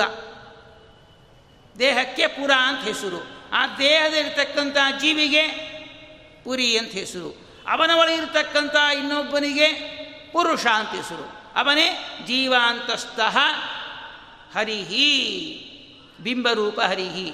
ಆ ಪ್ರತಿ ಜೀವರಾಶಿಗಳ ಹೃದಯಾಕಾಶದಲ್ಲಿದ್ದಾನಲ್ಲ ಭಗವಂತ, ಅವನಿಗೆ ಹರಿ ಪುರುಷ ಅಂತ ಕರಿತಾ ಇದ್ದಾರೆ ಎಲ್ಲ ಜೀವರಾಶಿಗಳ ಒಳಗೆ ಇರುವ ಭಗವಂತನಿಗೆ ಪುರುಷ ಪುರುಷ ಅಂತ ಹೇಳ್ತಾರೆ. ನೀವು ಹರಿಕಥಾಮೃತ ಸಾರದಲ್ಲಿ ವ್ಯಾಪ್ತಿ ಸಂಧಿಯಲ್ಲಿ ಹೇಳ್ತಾ ಇದ್ದೀರಿ. ಪುರುಷ ರೂಪತ್ರಯ, ಪುರಾತನ ಪುರುಷ, ಇದೇ ಬಂದಿದ್ದು. ನಮ್ಮ ಜಗನ್ನಾಥದಾಸರ ವ್ಯಾಪ್ತಿ ಸಂಧಿಗೆ ಮೂಲ ಪುರುಷ ಸೂಕ್ತ ಎಲ್ಲರ ಹೃದಯದಲ್ಲಿ ಇರುವ ವ್ಯಕ್ತಿಗೆ ಪುರುಷ ಪುರುಷ ಅಂತೇಳಿ. ಆ ಪುರುಷ ಹೇಳ್ತಾ ಇದ್ದಾರೆ, ಎಲ್ಲರ ಹೃದಯದಲ್ಲಿದ್ದಾನಲ್ಲ ಆ ಬಿಂಬರೂಪಿ ಹರಿಗೆ ಪುರುಷ ಅಂತ ಕರಿತಾ ಇದ್ದೀರಿ, ಅವನಿಗೆ ಏನನ್ನ ಸುಖ ದುಃಖಗಳುಂಟು ನೋಡಿ ಯಾರೋ ಬರ್ಮಿ ಮೇಲೆ ನಾವು ಅಧ್ಯಯನ ಮಾಡ್ತಾ ಇರ್ತೀವಿ. ಅವ್ರು ಒಳ್ಳೆ ಶುಭ ಕಾರ್ಯ ಆದರೆ ಒಳ್ಳೆ ಊಟ, ತಿಂಡಿ ಸಿಗತ್ತೆ. ದುಃಖ ಏನಾಯ್ತಂದರೆ ಸಾವು ನೋವಾಯ್ತಂದರೆ ನಮಗೆ ಉಪವಾಸ ಆಗುತ್ತೆ. ಹೌದೋ ಅಲ್ಲೋ ಅದರಂತೆ ಈ ಭಗವಂತ ಎಲ್ಲರ ಹೃದಯದಲ್ಲಿದ್ದಾನಲ್ಲ ಅವನು. ಅವನಿಗೆ ಈ ರೀತಿಯ ಜೀವಿಗೆ ಆಗುವ ಸುಖ ದುಃಖಾದಿಗಳು ಉಂಟೋ ಅಂದರೆ ಅದಕ್ಕೆ ಉತ್ತರ ಪುರುಷ. ಪುರುಷ ಅಂತೇಳಿ ಮತ್ತು ಉತ್ತರ ಕೊಡ್ತಾ ಇದ್ದಾರೆ. ಇಲ್ಲಿ ಅಕ್ಷರ ಸಮನ್ವಯ ಅಂತ ಹೇಳ್ತಾರೆ ಶಾಸ್ತ್ರದ ಒಂದು ಪ್ರಕ್ರಿಯೆ ಅದು. ಪು, ರು ಶ ಮೂರು ಶಬ್ದ ಇದೆ. ಮೂರು ಅಕ್ಷರ ಇದೆ. ಪುಂಪವನಿ ಅಂತೇಳಿ ಪುರುಷ ಪುಂ ಪುಂಪವನಿ ಅಂತೇಳಿ ಪವ ಅಂದೇನು ಪವಮಾನ ಅಂತೀವಿ ಅಂದರೆ ಅರ್ಥ ಏನು ಗೊತ್ತಾ? ಶುದ್ಧವಾದವ ಅಂತೇಳಿ ಶುದ್ಧನ ಶುದ್ಧವಾಗಿ ಶುದ್ಧವಾಗಿರ್ತಾನಂತೆ. ನಮ್ಮ ಬಿಂಬರೂಪಿ ಭಗವಂತ ಎಲ್ಲ ದೇಶದಲ್ಲಿ, ಎಲ್ಲ ಕಾಲದಲ್ಲಿ, ಎಲ್ಲ ಜೀವರಾಶಿಗಳಲ್ಲಿ ಇದ್ದಾಗ್ಯೂ ಕೂಡ ಅವರ ಸುಖ ದುಃಖ ಅವನಿಗೆ ಆಗದೇ ಇರೋದಕ್ಕೆ ಏನು ಹೇಳ್ತಾ ಇದ್ದಾರೆ? ಪೂ ಅಂತ ಹೇಳಿದ್ರು. ಪುಂಪವನೇ ಶುದ್ಧನಾಗಿರ್ತಾನೆ. ನಮಗೆ ಯಾರು ನಮ್ಮ ಹೆಂಡತಿ ಮಕ್ಕಳು ಹೋದರೂ ಕೂಡ ನಮಗೆ ದುಃಖ ಆಗತ್ತೆ, ಅವನಿಗೆ ದುಃಖ ಆಗೋದಿಲ್ಲ. ಯಾಕೆ? ನಮ್ಮಲ್ಲಿ ಇದ್ದಾನೆ ದುಃಖ ಬರೋದಿಲ್ಲ ಅವನಿಗೆ. ರು ಅಂತಿದೆ. ರೌತೀತಿ ರು ಅಂತೇಳಿ ರೌತೀತಿ ತೀರು ಅಂದೇನು ವೇದಗಳನ್ನು ಉಚ್ಚಾರ ಮಾಡ್ತಾ ಇದ್ದಾನಂತೆ. ಏನು ವೇದಗಳು ಉಚ್ಚಾರ ಮಾಡೋದು? ಈ ಪ್ರಳಯ ಆದ ನಂತರದಲ್ಲಿ, ಬ್ರಹ್ಮದೇವರ ಸೃಷ್ಟಿ ಆದ ನಂತರದಲ್ಲಿ ಆ ಬ್ರಹ್ಮದೇವರಿಗೆ ಅದೇ ಬಿಂಬರೂಪಿ ಭಗವಂತ ನೋಡಿ ಇಲ್ಲಿ ಬಹಳ ಗಮನಿಸಬೇಕು. ಬ್ರಹ್ಮದೇವರ ಹೃದಯಸ್ಥ ಬಿಂಬರೂಪಿ ಭಗವಂತನೇ ಹಯಗ್ರೀವನಾಗಿ, ಹಯಗ್ರೀವ ರೂಪದಿಂದ ತನ್ನ ಬುದ್ಧಿಸ್ಥ, ಬುದ್ಧಿಯಲ್ಲಿರತಕ್ಕಂತಹ ಸಕಲ ವೇದಗಳನ್ನು ರೌ, ರೌತೀತಿ, ರು, ಬ್ರಹ್ಮದೇವರಿಗೆ ಉಪದೇಶವನ್ನು ಮಾಡಿದ್ದಾರೆ. ಆದರೆ ನಮ್ಮಿಂದ ಇಷ್ಟು ಶಬ್ದಗಳು ಬರ್ತಾ ಇದಲ್ಲ? ಆ ಎಲ್ಲ ಶಬ್ದಗಳನ್ನು ಯಾರು ಉಚ್ಚಾರಣೆ ಮಾಡ್ತಾ ಇದ್ದಾರೆ? ಒಳಗೆ ಇದ್ದು ಅಂದರೆ ರು, ರೌತೀತಿ, ರು. ಆ ಬಿಂಬರೂಪಿ ಭಗವಂತನೇ ಈ ಎಲ್ಲ ಶಬ್ದಗಳನ್ನು ಉಚ್ಚಾರ ಮಾಡ್ತಾ ಇದ್ದರೆ ನಾವು ಉಚ್ಚಾರ ಮಾಡ್ತಾ ಇದ್ದೀವಿ. ದಾಸರು ಹೇಳ್ತಾರೆ, ಉಪನಿಷತ್ತು ಹೇಳುತ್ತೆ, ನಮ್ಮ ಮುಖದಲ್ಲಿ ಮುಖವಾಗಿ ಭಗವಂತನ ಮುಖ ಇಟ್ಟು, ನಮ್ಮ ಬಾಯಲ್ಲಿ ಅವನು ಬಾಯನ್ನಿಟ್ಟು ಆ ಉಚ್ಚಾರ ಮಾಡಿಸ್ತಾ ಇದ್ದಾನಂತೆ. ರೌ ರೌತೀತಿರು ಅಂದ್ರೇನು? ನಾವು ಇಷ್ಟು ಪ್ರವಚನ ಮಾಡ್ತಾ ಇದ್ದೀವಂದರೆ, ಯಾರ ಒಂದು ಅನುಗ್ರಹ ಗೊತ್ತಾ? ಯಾರ ಒಂದು ಶಕ್ತಿ ಗೊತ್ತಾ? ಒಳಗೆ ಇರುವ ಭಗವಂತನ ಶಕ್ತಿ. ಅವನು ತಾನು ವಿತ್ಡ್ರಾ ಮಾಡ್ಕೊಂಡ್ಬಿಟ್ರೆ ತನ್ನ ಮೌತನ್ನು, ಮೌತ್ ಶಟಪ್ ಆಗೋಗ್ಬಿಡತ್ತೆ. ನಾನು ಪ್ರವಚನ ಮಾಡ್ತಾ ಇದ್ದೆ, ನಾನು ಪ್ರವಚನ ಕೇಳಿದ್ದೆ, ನಾನು ಪಾಠ ಹೇಳ್ತಾ ಇದ್ದೆ, ನಾನು ಪಾಠ ಕೇಳ್ತಾ ಇದ್ದೆ, ಎಲ್ಲಿ ಕೇಳ್ತೀಯೋ ಹುಚ್ಚ? ಆ ರೌತಿ ಇತಿ ರೂ ಆ ಬಿಂಬರೂಪಿ ಭಗವಂತ ನಮ್ಮಿಂದ ನುಡಿಸಿದ್ರೆ ಆ ಶಬ್ದ ಉಚ್ಚಾರ ಆಗ್ತಾ ಇದೆ. ಶುದ್ಧನಾಗಿದ್ದಾನೆ, ಸಕಲ ಮಾತುಗಳನ್ನು ಎಲ್ಲ ಜೀವರಾಶಿಗಳಿಂದ ನುಡಿಸ್ತಾ ಇದ್ದಾನೆ. ಶಾ ಅಂತೇಳಿ, ಅಂತರ, ಅಂತರ್ಯಾಮಿ ಪರಮಾತ್ಮ ಉಪನಿಷತ್ ಹೇಳ್ತಾ ಇದೆ. ಶಾ ಅಂದರೆ ಅಂತರ್ಯಾಮಿ ಪರಮಾತ್ಮ ಅಂತೇಳಿ. ಅಂದರೆ ಬಿಂಬರೂಪಿ. ಇವಾಗ ನಾವು ಧೈರ್ಯವಾಗಿ ಯಾರಿಗೆ ಹೇಳಲಿಕ್ಕೆ ಕೈಲಾಗತ್ತೆ ಹೇಳ್ರಿ? ನಾನು ಪ್ರವಚನ ಮಾಡ್ತಾ ಇದ್ದೀನಿ ಅಂತ ಹೇಳೋಕ್ಕಾಗತ್ತೋ? ಪ್ರವಚನ ಕೇಳ್ತಾ ಅಂತ ಹೇಳ್ಕೊಳ್ಲಿಕ್ಕಾಗತ್ತೋ ಪ್ರಶ್ನೆ ಮಾಡಿಕೊಂಡ್ರೆ ಏನು? ಸಾಧ್ಯವೇ ಇಲ್ಲ. ಅದೇ ಹರಿಭಕ್ತಿ ಸಾರ. ನಾವು ಇಷ್ಟು ಹರಿಭಕ್ತಿ ಸಾರವನ್ನು ಅಧ್ಯಯನ ಮಾಡಬೇಕಾದ್ರೆ, ಭಾಗವತ ಶ್ರವಣ ಮಾಡಬೇಕಾದ್ರೆ, ಭಾಗವತ ಹೇಳಬೇಕಾದ್ರೆ ಶಾಸ್ತ್ರಾಧ್ಯಯನ ಮಾಡಬೇಕಾದ್ರೆ ಈ ಹಿನ್ನೆಲೆ ಇಲ್ಲದೇ ಇದ್ದರೆ ನಾನು ಶಾಸ್ತ್ರ ಪಾಠ ಹೇಳ್ತಾ ಇದ್ದೇನೆ, ಪಾಠ ಕೇಳ್ತಾ ಇದ್ದೇನೆ, ಮಂಗಳ ಮಾಡ್ತಾ ಇದ್ದೇನೆ ಎಂಬ ಪ್ರಜ್ಞೆ ಬಂದುಬಿಟ್ರೆ ಎಷ್ಟು ದೊಡ್ಡ ದ್ರೋಹ ಗೊತ್ತಾ ನಿಮಗೆ? ಎಲ್ಲ ಪಾಪಕ್ಕೆ ಪ್ರಾಯಶ್ಚಿತ್ತ ಉಂಟು. ಗೋಹತ್ಯ ಸ್ತ್ರೀ ಹತ್ಯ ಬ್ರಹ್ಮಹತ್ಯ ಮಾತೃಗಮನಕ್ಕೂ ಉಂಟು. ಆದರೆ ಭಗವಂತ ಮಾಡಿದ ಕೆಲಸಕ್ಕೆ ನಾನು ಮಾಡಿದೆ ಅಂತ ಹೇಳುವ ಪಾಪಕ್ಕೆ ಪ್ರಾಯಶ್ಚಿತ್ತವೇ ಇಲ್ಲ. ಈ ಒಂದು ವಿಚಾರ ತಿಳಿಯದೆ ನಾವು ಏನೇನು ಮಾಡ್ತಾ ಇದ್ದೀನಿ ಅಂತ ಹೇಳಿದಾಗ, ನೋಡಿ, ಮಾಡ್ತಾ ಇರೋದು ಪಾಠ, ಕೇಳ್ತಾ ಇರೋದು ಕೇಳ್ತಾ ಇರೋದು ಪಾಠ. ಹೇಳ್ತಾ ಇರೋದು ಭಗವನ್ನಾಮ ಸಂಕೀರ್ತನೆ. ಆದರೆ ನಾವೆಲ್ಲಿಗೆ ಹೋಗ್ತಾ ಇದ್ದೀವಿ? ಒಮ್ಮೆ ನರಕಕ್ಕೆ ಬಿದ್ದರೆ ಏಳುವ ಸಂದರ್ಭವೇ ಇಲ್ಲ. ಅಂಥ ಕೃತ್ಯವನ್ನು ಮಾಡ್ತಾ ಇದ್ದೀವಿ ನಾವು. ಯಾಕೆ? ಇದು ಗೊತ್ತಾಗ್ತಾ ಇಲ್ಲ ನಿಮಗೆ. ಶಾಸ್ತ್ರದ ಪ್ರಕ್ರಿಯೆ ಗೊತ್ತಾಗ್ತಾ ಇಲ್ಲ. ಶಾಸ್ತ್ರ ತಳಹದಿ ಗೊತ್ತಿಲ್ಲ, ಬುನಾದಿ ಗೊತ್ತಿಲ್ಲ. ಶಾಸ್ತ್ರದಲ್ಲಿ ಪಾರಂಗತರಲ್ಲ. ಶಾಸ್ತ್ರದ ಆಳಂಗತರಾಗಬೇಕು ನಾವು. ಶಾಸ್ತ್ರದಲ್ಲಿ ಆಳವನ್ನು ನೋಡಿದಾಗ ಮಾತ್ರ ಈ ಜ್ಞಾನ ಬರುತ್ತೆ. ಹೀಗೆ ಆ ಬಿಂಬರೂಪಿ ಭಗವಂತನ ಪರಿಚಯ ಮಾಡಿಕೊಡ್ತಾ ಇದ್ದಾರೆ. ಇಂಥ ಭಗವಂತ. ಪುರುಷ ಪುರುಷ ಅಂತ ಕರೆಯಲ್ಪಡ್ತಾ ಇದ್ದಾನೆ ಅವನು. ಯಾಕಂದರೆ ಹರಿಶಬ್ದ ಕೊಟ್ಟಿದ್ದಾರೆ. ಕನಕದಾಸರು ಹರಿಭಕ್ತಿ ಸಾರ ಆ ಹರಿ ಏನು ಗೊತ್ತಾಗಬೇಕಲ್ಲ ನಮಗೆ. ಹರಿಯ ಪರಿಚಯ ಇಲ್ಲದೆ ಇದ್ದರೆ ಏನು ಸಾರ ಗೊತ್ತಾಗತ್ತೆ? ಏನು ಭಕ್ತಿ ಬರುತ್ತೆ ನಮಗೆ? ಇಂಥ ಬಿಂಬರೂಪಿ ಭಗವಂತ ಪುರುಷನಾಮಕನಾಗಿ ಸಕಲ ಜೀವರಾಶಿಗಳ ಅಂತರ್ಯಾಮಿಯಾಗಿದ್ದು ಸಕಲ ಕೆಲಸಗಳನ್ನು ಮಾಡ್ತಾ ಇದ್ದರೆ ಆಯಾ ಜೀವರಾಶಿಗಳು ಆಯಾ ಕೆಲಸವನ್ನು ಮಾಡ್ತಾ ಇದೆ.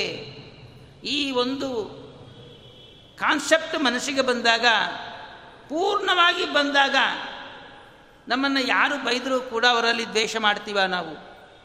ಬೈದರು, ಆಚಾರ್ಯ, ನೀವು ಪ್ರವಚನ ಸರಿಯಾಗಿ ಮಾಡಿಲ್ಲ ಅಂತೇಳಿ. ಕಾನ್ಸೆಪ್ಟ್ ಬಂತು ಅನ್ಕೊಡಿ ತಲೆಯೇ ಕೆಡಿಸ್ಕೊಂಬಲ್ಲ, ಒಳಗೆ ಭಗವಂತ ನುಡಿಸಿದ್ದಾನೆ ಕರ್ಮ ಕಾಲಾನುಗುಣಸಾರವಾಗಿ ಶಬ್ದ ನುಡಿಸಿದ್ದಾನೆ. ಆರಾಮಾಗಿರ್ತೀವಿ ಹೇಗೆ ಅಂದರೆ ದೊಡ್ಡ ಸಮಾರ ಆರಾಯರ ಆರಾಧನೆ ಬರ್ತಾ ಇದೆ, ಮಹಾನುಭಾವರ ಆರಾಧನೆ. ಅವ್ರ ಹೆಸರು ಹೇಳಿದ್ರೆ ಸಾಕು. ಬಡಿಸ್ತಾ ಇದ್ದಾರೆ ಎಲ್ಲರೂ ಕೂಡ. ಊಟ ಮಾಡೋರು ಬೈತಾ ಇದ್ದಾರೆ. ಏನ್ರಿ, ಬುದ್ಧಿ ಇದೇನ್ರಿ ನಿಮಗೆ? ಬಾಯಿಲಿ ಖಾರ ಉಪ್ಪು ತಿನ್ಲಿಕ್ಕಾಗ್ತಾ ಇಲ್ಲ ಅಂತ ಬೈತಾ ಇದ್ದಾನೆ. ನೀವು ಬಡಿಸ್ತಾ ಇದ್ದೀರಿ ಎಲ್ಲರೂ ಕೂಡ. ನಿಮಗೆ ಖುಷಿ ಆಗತ್ತೋ, ದುಃಖ ಆಗತ್ತೋ? ಖುಷಿ ಆಗತ್ತೆ. ಯಾಕೆ ನಾನು ಎಡಿ ಮಾಡಿಲ್ಲ? ಯಾರು ಅಡಿ ಮಾಡಿ ಅವ್ರಿಗೆ ಬೈಗಳು ಹೋಗುತ್ತೆ. ಆನಂದ ಇನ್ನು ನಕ್ಕೊಂತ ನೀವು ಸೋಟ್ ಹಾಕ್ಬಿಟ್ಟು ಹೋಗ್ತೀವಿ. ಹೌದೋ ಅಲ್ಲೋ? ಯಾಕೆ ಅಡಿ ನಾನು ಮಾಡಿಲ್ಲ ಅಂತೇಳಿ. ಅದರಂತೆ ಒಳಗೆ ಬಿಂಬರೂಪಿ ಭಗವಂತ ಎಲ್ಲ ಕೆಲಸಗಳ ನಮ್ಮ ಯೋಗ್ಯತಾನುಸಾರ, ಪ್ರಾರಬ್ಧ ಕರ್ಮಾನುಸಾರ ಸ್ವಾಮಿ ಒಳಗೆ ಮಾಡಿಸ್ತಾ ಇದ್ದರೆ ಆ ಪ್ರಜ್ಞೆ ಬಂದಾಗ ದುಃಖನೇ ಇರಲ್ಲ. ಯಾ ಹಂತಕ್ಕೆ ಹೋಗುತ್ತೆ ಈ ಜ್ಞಾನ ಅಂದರೆ ನಮ್ಮ ಕೈ ತುಂಡಾಗಿ ಕೆಳಗೆ ಬಿದ್ದರೂ ಕೂಡ ಆನಂದವಾಗಿರುತ್ತೆ. ಆ ಹಂತಕ್ಕೆ ತಲುಪಿಸೋದಕ್ಕೆ ಈ ಶಾಸ್ತ್ರ ಎಲ್ಲ ಬಂದಿದ್ದು. ಅಂಥ ಭಗವಂತ, ಅಂಥ ಬಿಂಬರೂಪಿ ಭಗವಂತ ಹರಿ ಇದ್ದಾನಲ್ಲ ಅವನು. ಹೇಗೆ ಏನು ಮಾಡ್ತಾ ಇದ್ದಾನೆ? ವಿಶ್ವತೋ ವೃತ್ವ ಅತ್ಯತಿಷ್ಠದಶಾಂಗುಳಂ ಭೂಮಿಂ ವಿಶ್ವತೋ ವೃತ್ವ. ಭೂಮಿಂ ವಿಶ್ವತಃ ವೃತ್ವ. ವೃತ್ವ ಅಂದರೆ ಸುತ್ತು ಬಿಡೋದು ಅಂತ ಅರ್ಥ. ಈ ಚಾಲೀಸನ್ನು ಡಬ್ಬಿಲಿ ಹಾಕಿ ಸುತ್ತು ಬಿಟ್ಟರೆ ಏನಾಗುತ್ತೆ? ಇದಕ್ಕಿಂತ ಚಾಲೀಸ್ ದೊಡ್ಡದಾಗುತ್ತೆ. ಹೌದೋ ಅಲ್ಲೋ? ಆ ವಿಶ್ವವೆಲ್ಲ ಕೂಡ ಭಗವಂತ ಸುತ್ತಿದ್ದಾನೆ, ಸುತ್ತಕೊಂಡ್ಬಿಟ್ಟಿದ್ದಾನೆ. ಆ ವಿಶ್ವವು ವಿಶ್ವವಾಗಿ ಕಾಣಬೇಕಾಗಿದ್ದರೆ ಆ ಭಗವಂತ ವಿಶ್ವರೂಪದಲ್ಲಿ ತಾನಿದ್ದಾಗ ಮಾತ್ರ ಕಾಣುತ್ತೆ. ಒಂದು ಸಕ್ಕರೆ ಪಾಕ ಮಾಡಿದ್ದೀರಿ ನೀವು. ಬರೇ ನೀರಾಗಿದೆ ಅದನ್ನು. ಒಂದು ಕೃಷ್ಣನ ಬೊಂಬೆಯಲ್ಲಿ ಆ ಪಾಕವನ್ನು ಸುರಿದಿದ್ದೀರಾ ನೀವು? ಏನಾಯಿತು? ಕೃಷ್ಣ ಅಂತ ಕರಿತಾ ಇದ್ದೀರೋ ಇಲ್ಲೋ ನೀವು? ಆ ಕೃಷ್ಣ ಅಂತ ಕರಿಬೇಕಾದ್ರೆ ಆ ಸಕ್ಕರೆ ಪಾಕ ಅದೇ ರೂಪದಲ್ಲಿ ಇದ್ದಕ್ಕೂ ಕರೆದಿದ್ದೀರೋ ಇಲ್ಲೋ? ಅದರಂತೆ ಈ ಜಗತ್ತೆಲ್ಲ ಕೂಡ, ಇಡೀ ಬ್ರಹ್ಮಾಂಡವೆಲ್ಲ ಕೂಡ ಬ್ರಹ್ಮಾಂಡ ಎಂದು ಕರೆಯಬೇಕಾಗಿದ್ದರೆ ಆ ವಾಸುದೇವ ನಾಮಕ ಭಗವಂತ ಹೊರಗೆ ತಾನು ಬ್ರಹ್ಮಾಂಡ ರೂಪದಲ್ಲಿ ನಿಂತಾಗ ಮಾತ್ರ ಅದು ಬ್ರಹ್ಮಾಂಡ ಬ್ರಹ್ಮಾಂಡವಾಗಿ ಕಾಣ್ತಾ ಇದೆ, ಬ್ರಹ್ಮಾಂಡದ ವ್ಯಾಪಾರ ಆಗ್ತಾ ಇದೆ. ದ್ವಿತೀಯ ಸ್ಕಂದಕ್ಕೆ ಹೋಗಿ. ಇದೇ ಹೇಳಿದ್ದಾರೆ, ಈ ಇದೇ ದ್ವಿತೀಯ ಸ್ಕಂದಕ್ಕೆ ಸ್ಫೂರ್ತಿ. ಹೀಗೆ ವಿಶ್ವತೋ ವೃತ್ವ, ಭೂಮಿಂ ವಿಶ್ವತೋ ವೃತ್ವ, ಈ ಭೂಮಿಯೆಲ್ಲ ಕೂಡ ಭಗವಂತ ವ್ಯಾಪ್ತನಾಗಿದ್ದಾನೆ. ಭಗವಂತನೇ ಭೂಮಿಯಾಗಿದ್ದಾನೆ ಅಲ್ಲ. ತಪ್ಪು ತಿಳುವಳಿಕೆ ಬಂದ್ಬಿಡತ್ತೆ. ಭಗವಂತನೇ ಭೂಮಿಯಲ್ಲ, ಭಗವಂತನ ಅಧೀನಕ್ಕೆ ಒಳಪಟ್ಟಿದೆ. ಮಠಕ್ಕೆ ಬರ್ತಾರೆ. ಮ್ಯಾನೇಜರ್ ಇರ್ತಾರೆ. ರೀ, ಮಠೆಲ್ಲ ನಿಮ್ಮದೇ ರೀ ಅಂತ ಹೇಳ್ತಾರೆ. ಅದೇನು ಮಠೆಲ್ಲ ನಿಮ್ಮದೇ ಅಂದ್ರೆ ಅರ್ಥ ಏನು? ಗೋಡೆ, ಕಲ್ಲು ಎಲ್ಲ ಟ್ಯೂಬ್ಲೈಟರ್ ಅವ್ರ ಮ್ಯಾನೇಜರ್ ಅಂತ ಅರ್ಥನೋ? ನಿಮ್ಮ ಮಾತಿಲ್ಲದೆ ಏನು ಕೆಲಸ ನಡೆಯೋದಿಲ್ಲ ಅಂತ ಅರ್ಥ ಹೌದೋ ಅಲ್ಲೋ? ಅದರಂತೆ ಭೂಮಿಂ ವಿಶ್ವತೋ ವೃತ್ವ ಅಂದೇನು ಇಡೀ ಜಗತ್ತಲ್ಲಿ ಎಂಬತ್ತು ನಾಲ್ಕು ಲಕ್ಷ ಯೋನಿ, ಒಂದೊಂದು ಯೋನಿಯಲ್ಲಿ ಸಹಸ್ರಾರು ಅನಂತಾನಂತ ಜೀವರಾಶಿಗಳು. ಆ ಎಲ್ಲ ಜೀವರಾಶಿಗಳ ವ್ಯಾಪಾರ ಆಗಬೇಕಾಗಿದ್ದರೆ ಇವನೇ ಕಾರಣ. ಯಾರು ಒಳಗೆ ಇರುವ ಬಿಂಬರೂಪಿ ಭಗವಂತನೇ ಕಾರಣ. ಮಮ ಸ್ವಾಮಿ ಹರಿಹಿ ನಿತ್ಯಂ ಸರ್ವಸ್ಯ ಪತಿದೇವಚ. ಒಳಗೆ ಇದ್ದಾನೆ, ಹೊರಗೆ ಇದ್ದಾನೆ. ಎಷ್ಟು ಜೀವರಾಶಿ ನೋಡಿ, ನಾವು ಅಂದ್ಕೊಂತ ನಾವು ಕಷ್ಟಪಡ್ತಾ ಇದ್ದೇನೆ ಅಂದ್ಕೊಳ್ತಾ ಇದ್ದೀವಿ ನಾವು, ದೊಡ್ಡ ಮುಟ್ಟಾಳ್ರು ನಾವು. ಆ ಸ್ವಾಮಿಗೆ ಗೊತ್ತು, ಯಾ ಕಾಲಕ್ಕೆ, ಯಾ ಜೀವರಾಶಿಗೆ ಏನು ಉಣಿಸ್ಬೇಕು ಅಂತ ಗೊತ್ತು ಅವನಿಗೆ. ತಲೆ ಕೆಡಿಸ್ಕೊಂಬೋದೇ ಬೇಡ ನಾವು. ಈ ಅಂಥ ಬಿಂಬರೂಪಿ ಭಗವಂತ ನಿನ್ನ ಒಳಗೆ ಇದ್ದಾನೆ. ವಿಶ್ವತೋ ವೃತ್ವ. ಅಷ್ಟೇ ಅಲ್ಲ, ಇಲ್ಲಿ ವಿಶ್ವ ಅಂದರೆ ಈ ದೇಹ ಅಂತ ಹೇಳ್ತಾರೆ. ಭೂಮಿ ಶಬ್ದಕ್ಕೆ ದೇಹ ಅಂತ ಅರ್ಥ. ವಿಶ್ವತಃ ಅಂದೇನು ಸಂಪೂರ್ಣವಾಗಿ ಅಂತ ಅರ್ಥ. ಈ ದೇಹದ ಸುತ್ತು ಅವನೇ ಇದ್ದಾನಂತೆ. ಈ ದೇಹ ನಿಮ್ಮ ಆಕಾರ ನನ್ನ ಆಕಾರ ನಿಮಗೆ ಕಾಣಬೇಕಾದ್ರೆ ಅದೇ ನೋಡಿ ಒಂದು ಆ ಬಿಂಬರೂಪಿ ಭಗವಂತನೇ ಇದೇ ಆಕಾರದಲ್ಲಿ ಇದ್ದಿದ್ದಕ್ಕೆ ನನ್ನ ರೂಪ ನಿಮಗೆ ಕಾಣ್ತಾ ಇದೆ, ನಿಮ್ಮ ರೂಪ ನನಗೆ ಕಾಣ್ತಾ ಇದೆ. ಇಲ್ಲದೇ ಇದ್ದರೆ ಏನು ಕಾಣುವುದೇ ಇಲ್ಲ. ಒಳಗಿರುವ ಬಿಂಬರೂಪಿ ಭಗವಂತನೇ ಈ ರೂಪದಲ್ಲಿ ನಿಂತ್ಕೊಂಡಿದ್ದಾನೆ ಅವನು. ವಿಶ್ವತೋ ವೃತ್ವ, ಭೂಮಿಂ ವಿಶ್ವತೋ ವೃತ್ವ. ಅವನೇ ಹರಿ, ಅವನೇ ನಿನ್ನ ಸ್ವಾಮಿ, ಒಳಗೆ ಕೂತಿದ್ದಾನೆ. ಅಷ್ಟೇ ಅಲ್ಲ ಅತ್ಯತಿಷ್ಠದಶಾಂಗುಳಂ ದಶ ಶಬ್ದಕ್ಕೆ ಸರ್ವ ಅಂತ ಅರ್ಥ ಹೇಳ್ತಾರೆ ನಮ್ಮ ರಾಘವೇಂದ್ರ ಸ್ವಾಮಿಗಳು. ಐತರಿಯ ಭಾಷ್ಯದಲ್ಲಿ ಬರುತ್ತೆ. ದಶ ಶಬ್ದಕ್ಕೆ ಸರ್ವ ಅಂತ ಅರ್ಥ. ಸರ್ವವನ್ನು ಮೀರಿ ನಿಂತಿದ್ದಾನೆ, ಅತಿ ಅಂಗುಳ ಮಂದೇನು. ಆ ಲಕ್ಷ್ಮೀದೇವಿಯನ್ನು ಮೀರಿ ನಿಂತಿದ್ದಾನೆ ಬ್ರಹ್ಮಾಂಡದಲ್ಲಿ ಚಿಂತನೆ. ಅದೇ ಬಿಂಬರೂಪಿ ಭಗವಂತನ ವ್ಯಾಪಾರ. ಈ ಪಿಂಡಾಂಡದಲ್ಲಿ ದಶ ಮೂಲಾಧಾರದಿಂದ ನಾಭಿಗೆ ಹತ್ತು ಅಂಗುಳ. ನಾಭಿಯಿಂದ ಉದರಕ್ಕೆ ಹತ್ತು ಅಂಗುಳ. ಉದರದಿಂದ ಕಂಠಕ್ಕೆ ಹತ್ತು ಅಂಗುಳ, ಕಂಠದಿಂದ ಇಲ್ಲಕ್ಕೆ ಹತ್ತು ಅಂಗುಳ, ಇಲ್ಲಿಂದ ತಲೆಗೆ ಹತ್ತು ಅಂಗುಳ, ಅದ್ರ ಮೇಲೆ ಹನ್ನೆರಡು ಸಹಸ್ರಾರ. ಹೀಗೆ ಇವೆಲ್ಲ ಆಕ್ಟಿವೇಟ್ ಆದರೆ ಮಾತ್ರ ದೇಹ ಚೆನ್ನಾಗಿರುತ್ತೆ ನೋಡಿ. ಎಪ್ಪತ್ತೆರಡು ಸಹಸ್ರ ನಾಡಿಗಳ ಮೂಲ ಸ್ಥಾನ ಯಾವುದು ಗೊತ್ತಾ ನಿಮಗೆ ಮೂಲಾಧಾರ. ಅಲ್ಲಿಂದ ಪ್ರಾರಂಭ ಆಗುತ್ತೆ. ಹೀಗೆ ಈ ದೇಹದಲ್ಲಿ ಭಗವಂತನ ಆಕ್ಟಿವಿಟೀಸ್ ದೇಹದಲ್ಲಿ ಹೇಗಾಗುತ್ತೆ? ಈ ನಿರೂಪಣೆ ಮಾಡ್ತಾ ಇದ್ದಾರೆ. ಅತ್ಯತಿಷ್ಠದ್ದ ಶಾಂಗುಳಂ ಆ ಬಿಂಬರೂಪಿ ಭಗವಂತ ಈ ದೇಹದಲ್ಲಿದ್ದು ಏನು ಮಾಡ್ತಾ ಇದ್ದಾನೆ ಅಂತೇಳಿ. ಅತ್ಯತಿಷ್ಠದ್ದ ಶಾಂಗುಳಂ ಹೀಗೆ ಮೂಲಾಧಾರದಿಂದ ಸಹಸ್ರಾರ ಚಕ್ರ ತನಕ ತಾನು ವ್ಯಾಪ್ತನಾಗಿ ಈ ಜೀವಿಗೆ ಎಲ್ಲ ಕೆಲಸಕ್ಕೂ ಅವನೇ ಕಾರಣಭೂತನಾಗಿದ್ದಾನೆ. ಅವನೇ ಹರಿ. ಹರಿಭಕ್ತಿ ಸಾರ ಹೀಗೆ ಈ ಎಲ್ಲವನ್ನೂ ಕೂಡ ಅದಕ್ಕೆ ತತು ರಹಸ್ಯಮೇವ ಸಾರಂ. ಸಾರ ಅಂತ ಕೊಟ್ಟರದ ನಮ್ಮ ಕನಕದಾಸರು ಸಾರ ಏನು ಅಂತ ಹೇಳ್ತಾ ಇದ್ದಾರೆ ಇಲ್ಲಿ. ತತು ರಹಸ್ಯಮೇವ ಸಾರಂ ಇತಿ ಉಚ್ಯತೆ. ಏನು ತತು ರಹಸ್ಯಮೇವ ತತು ಶಬ್ದಕ್ಕೇನು ಅರ್ಥ ಇಲ್ಲಿ? ಬಿಂಬರೂಪಿ ಭಗವಂತನ ಕಥೆಗಳೇ.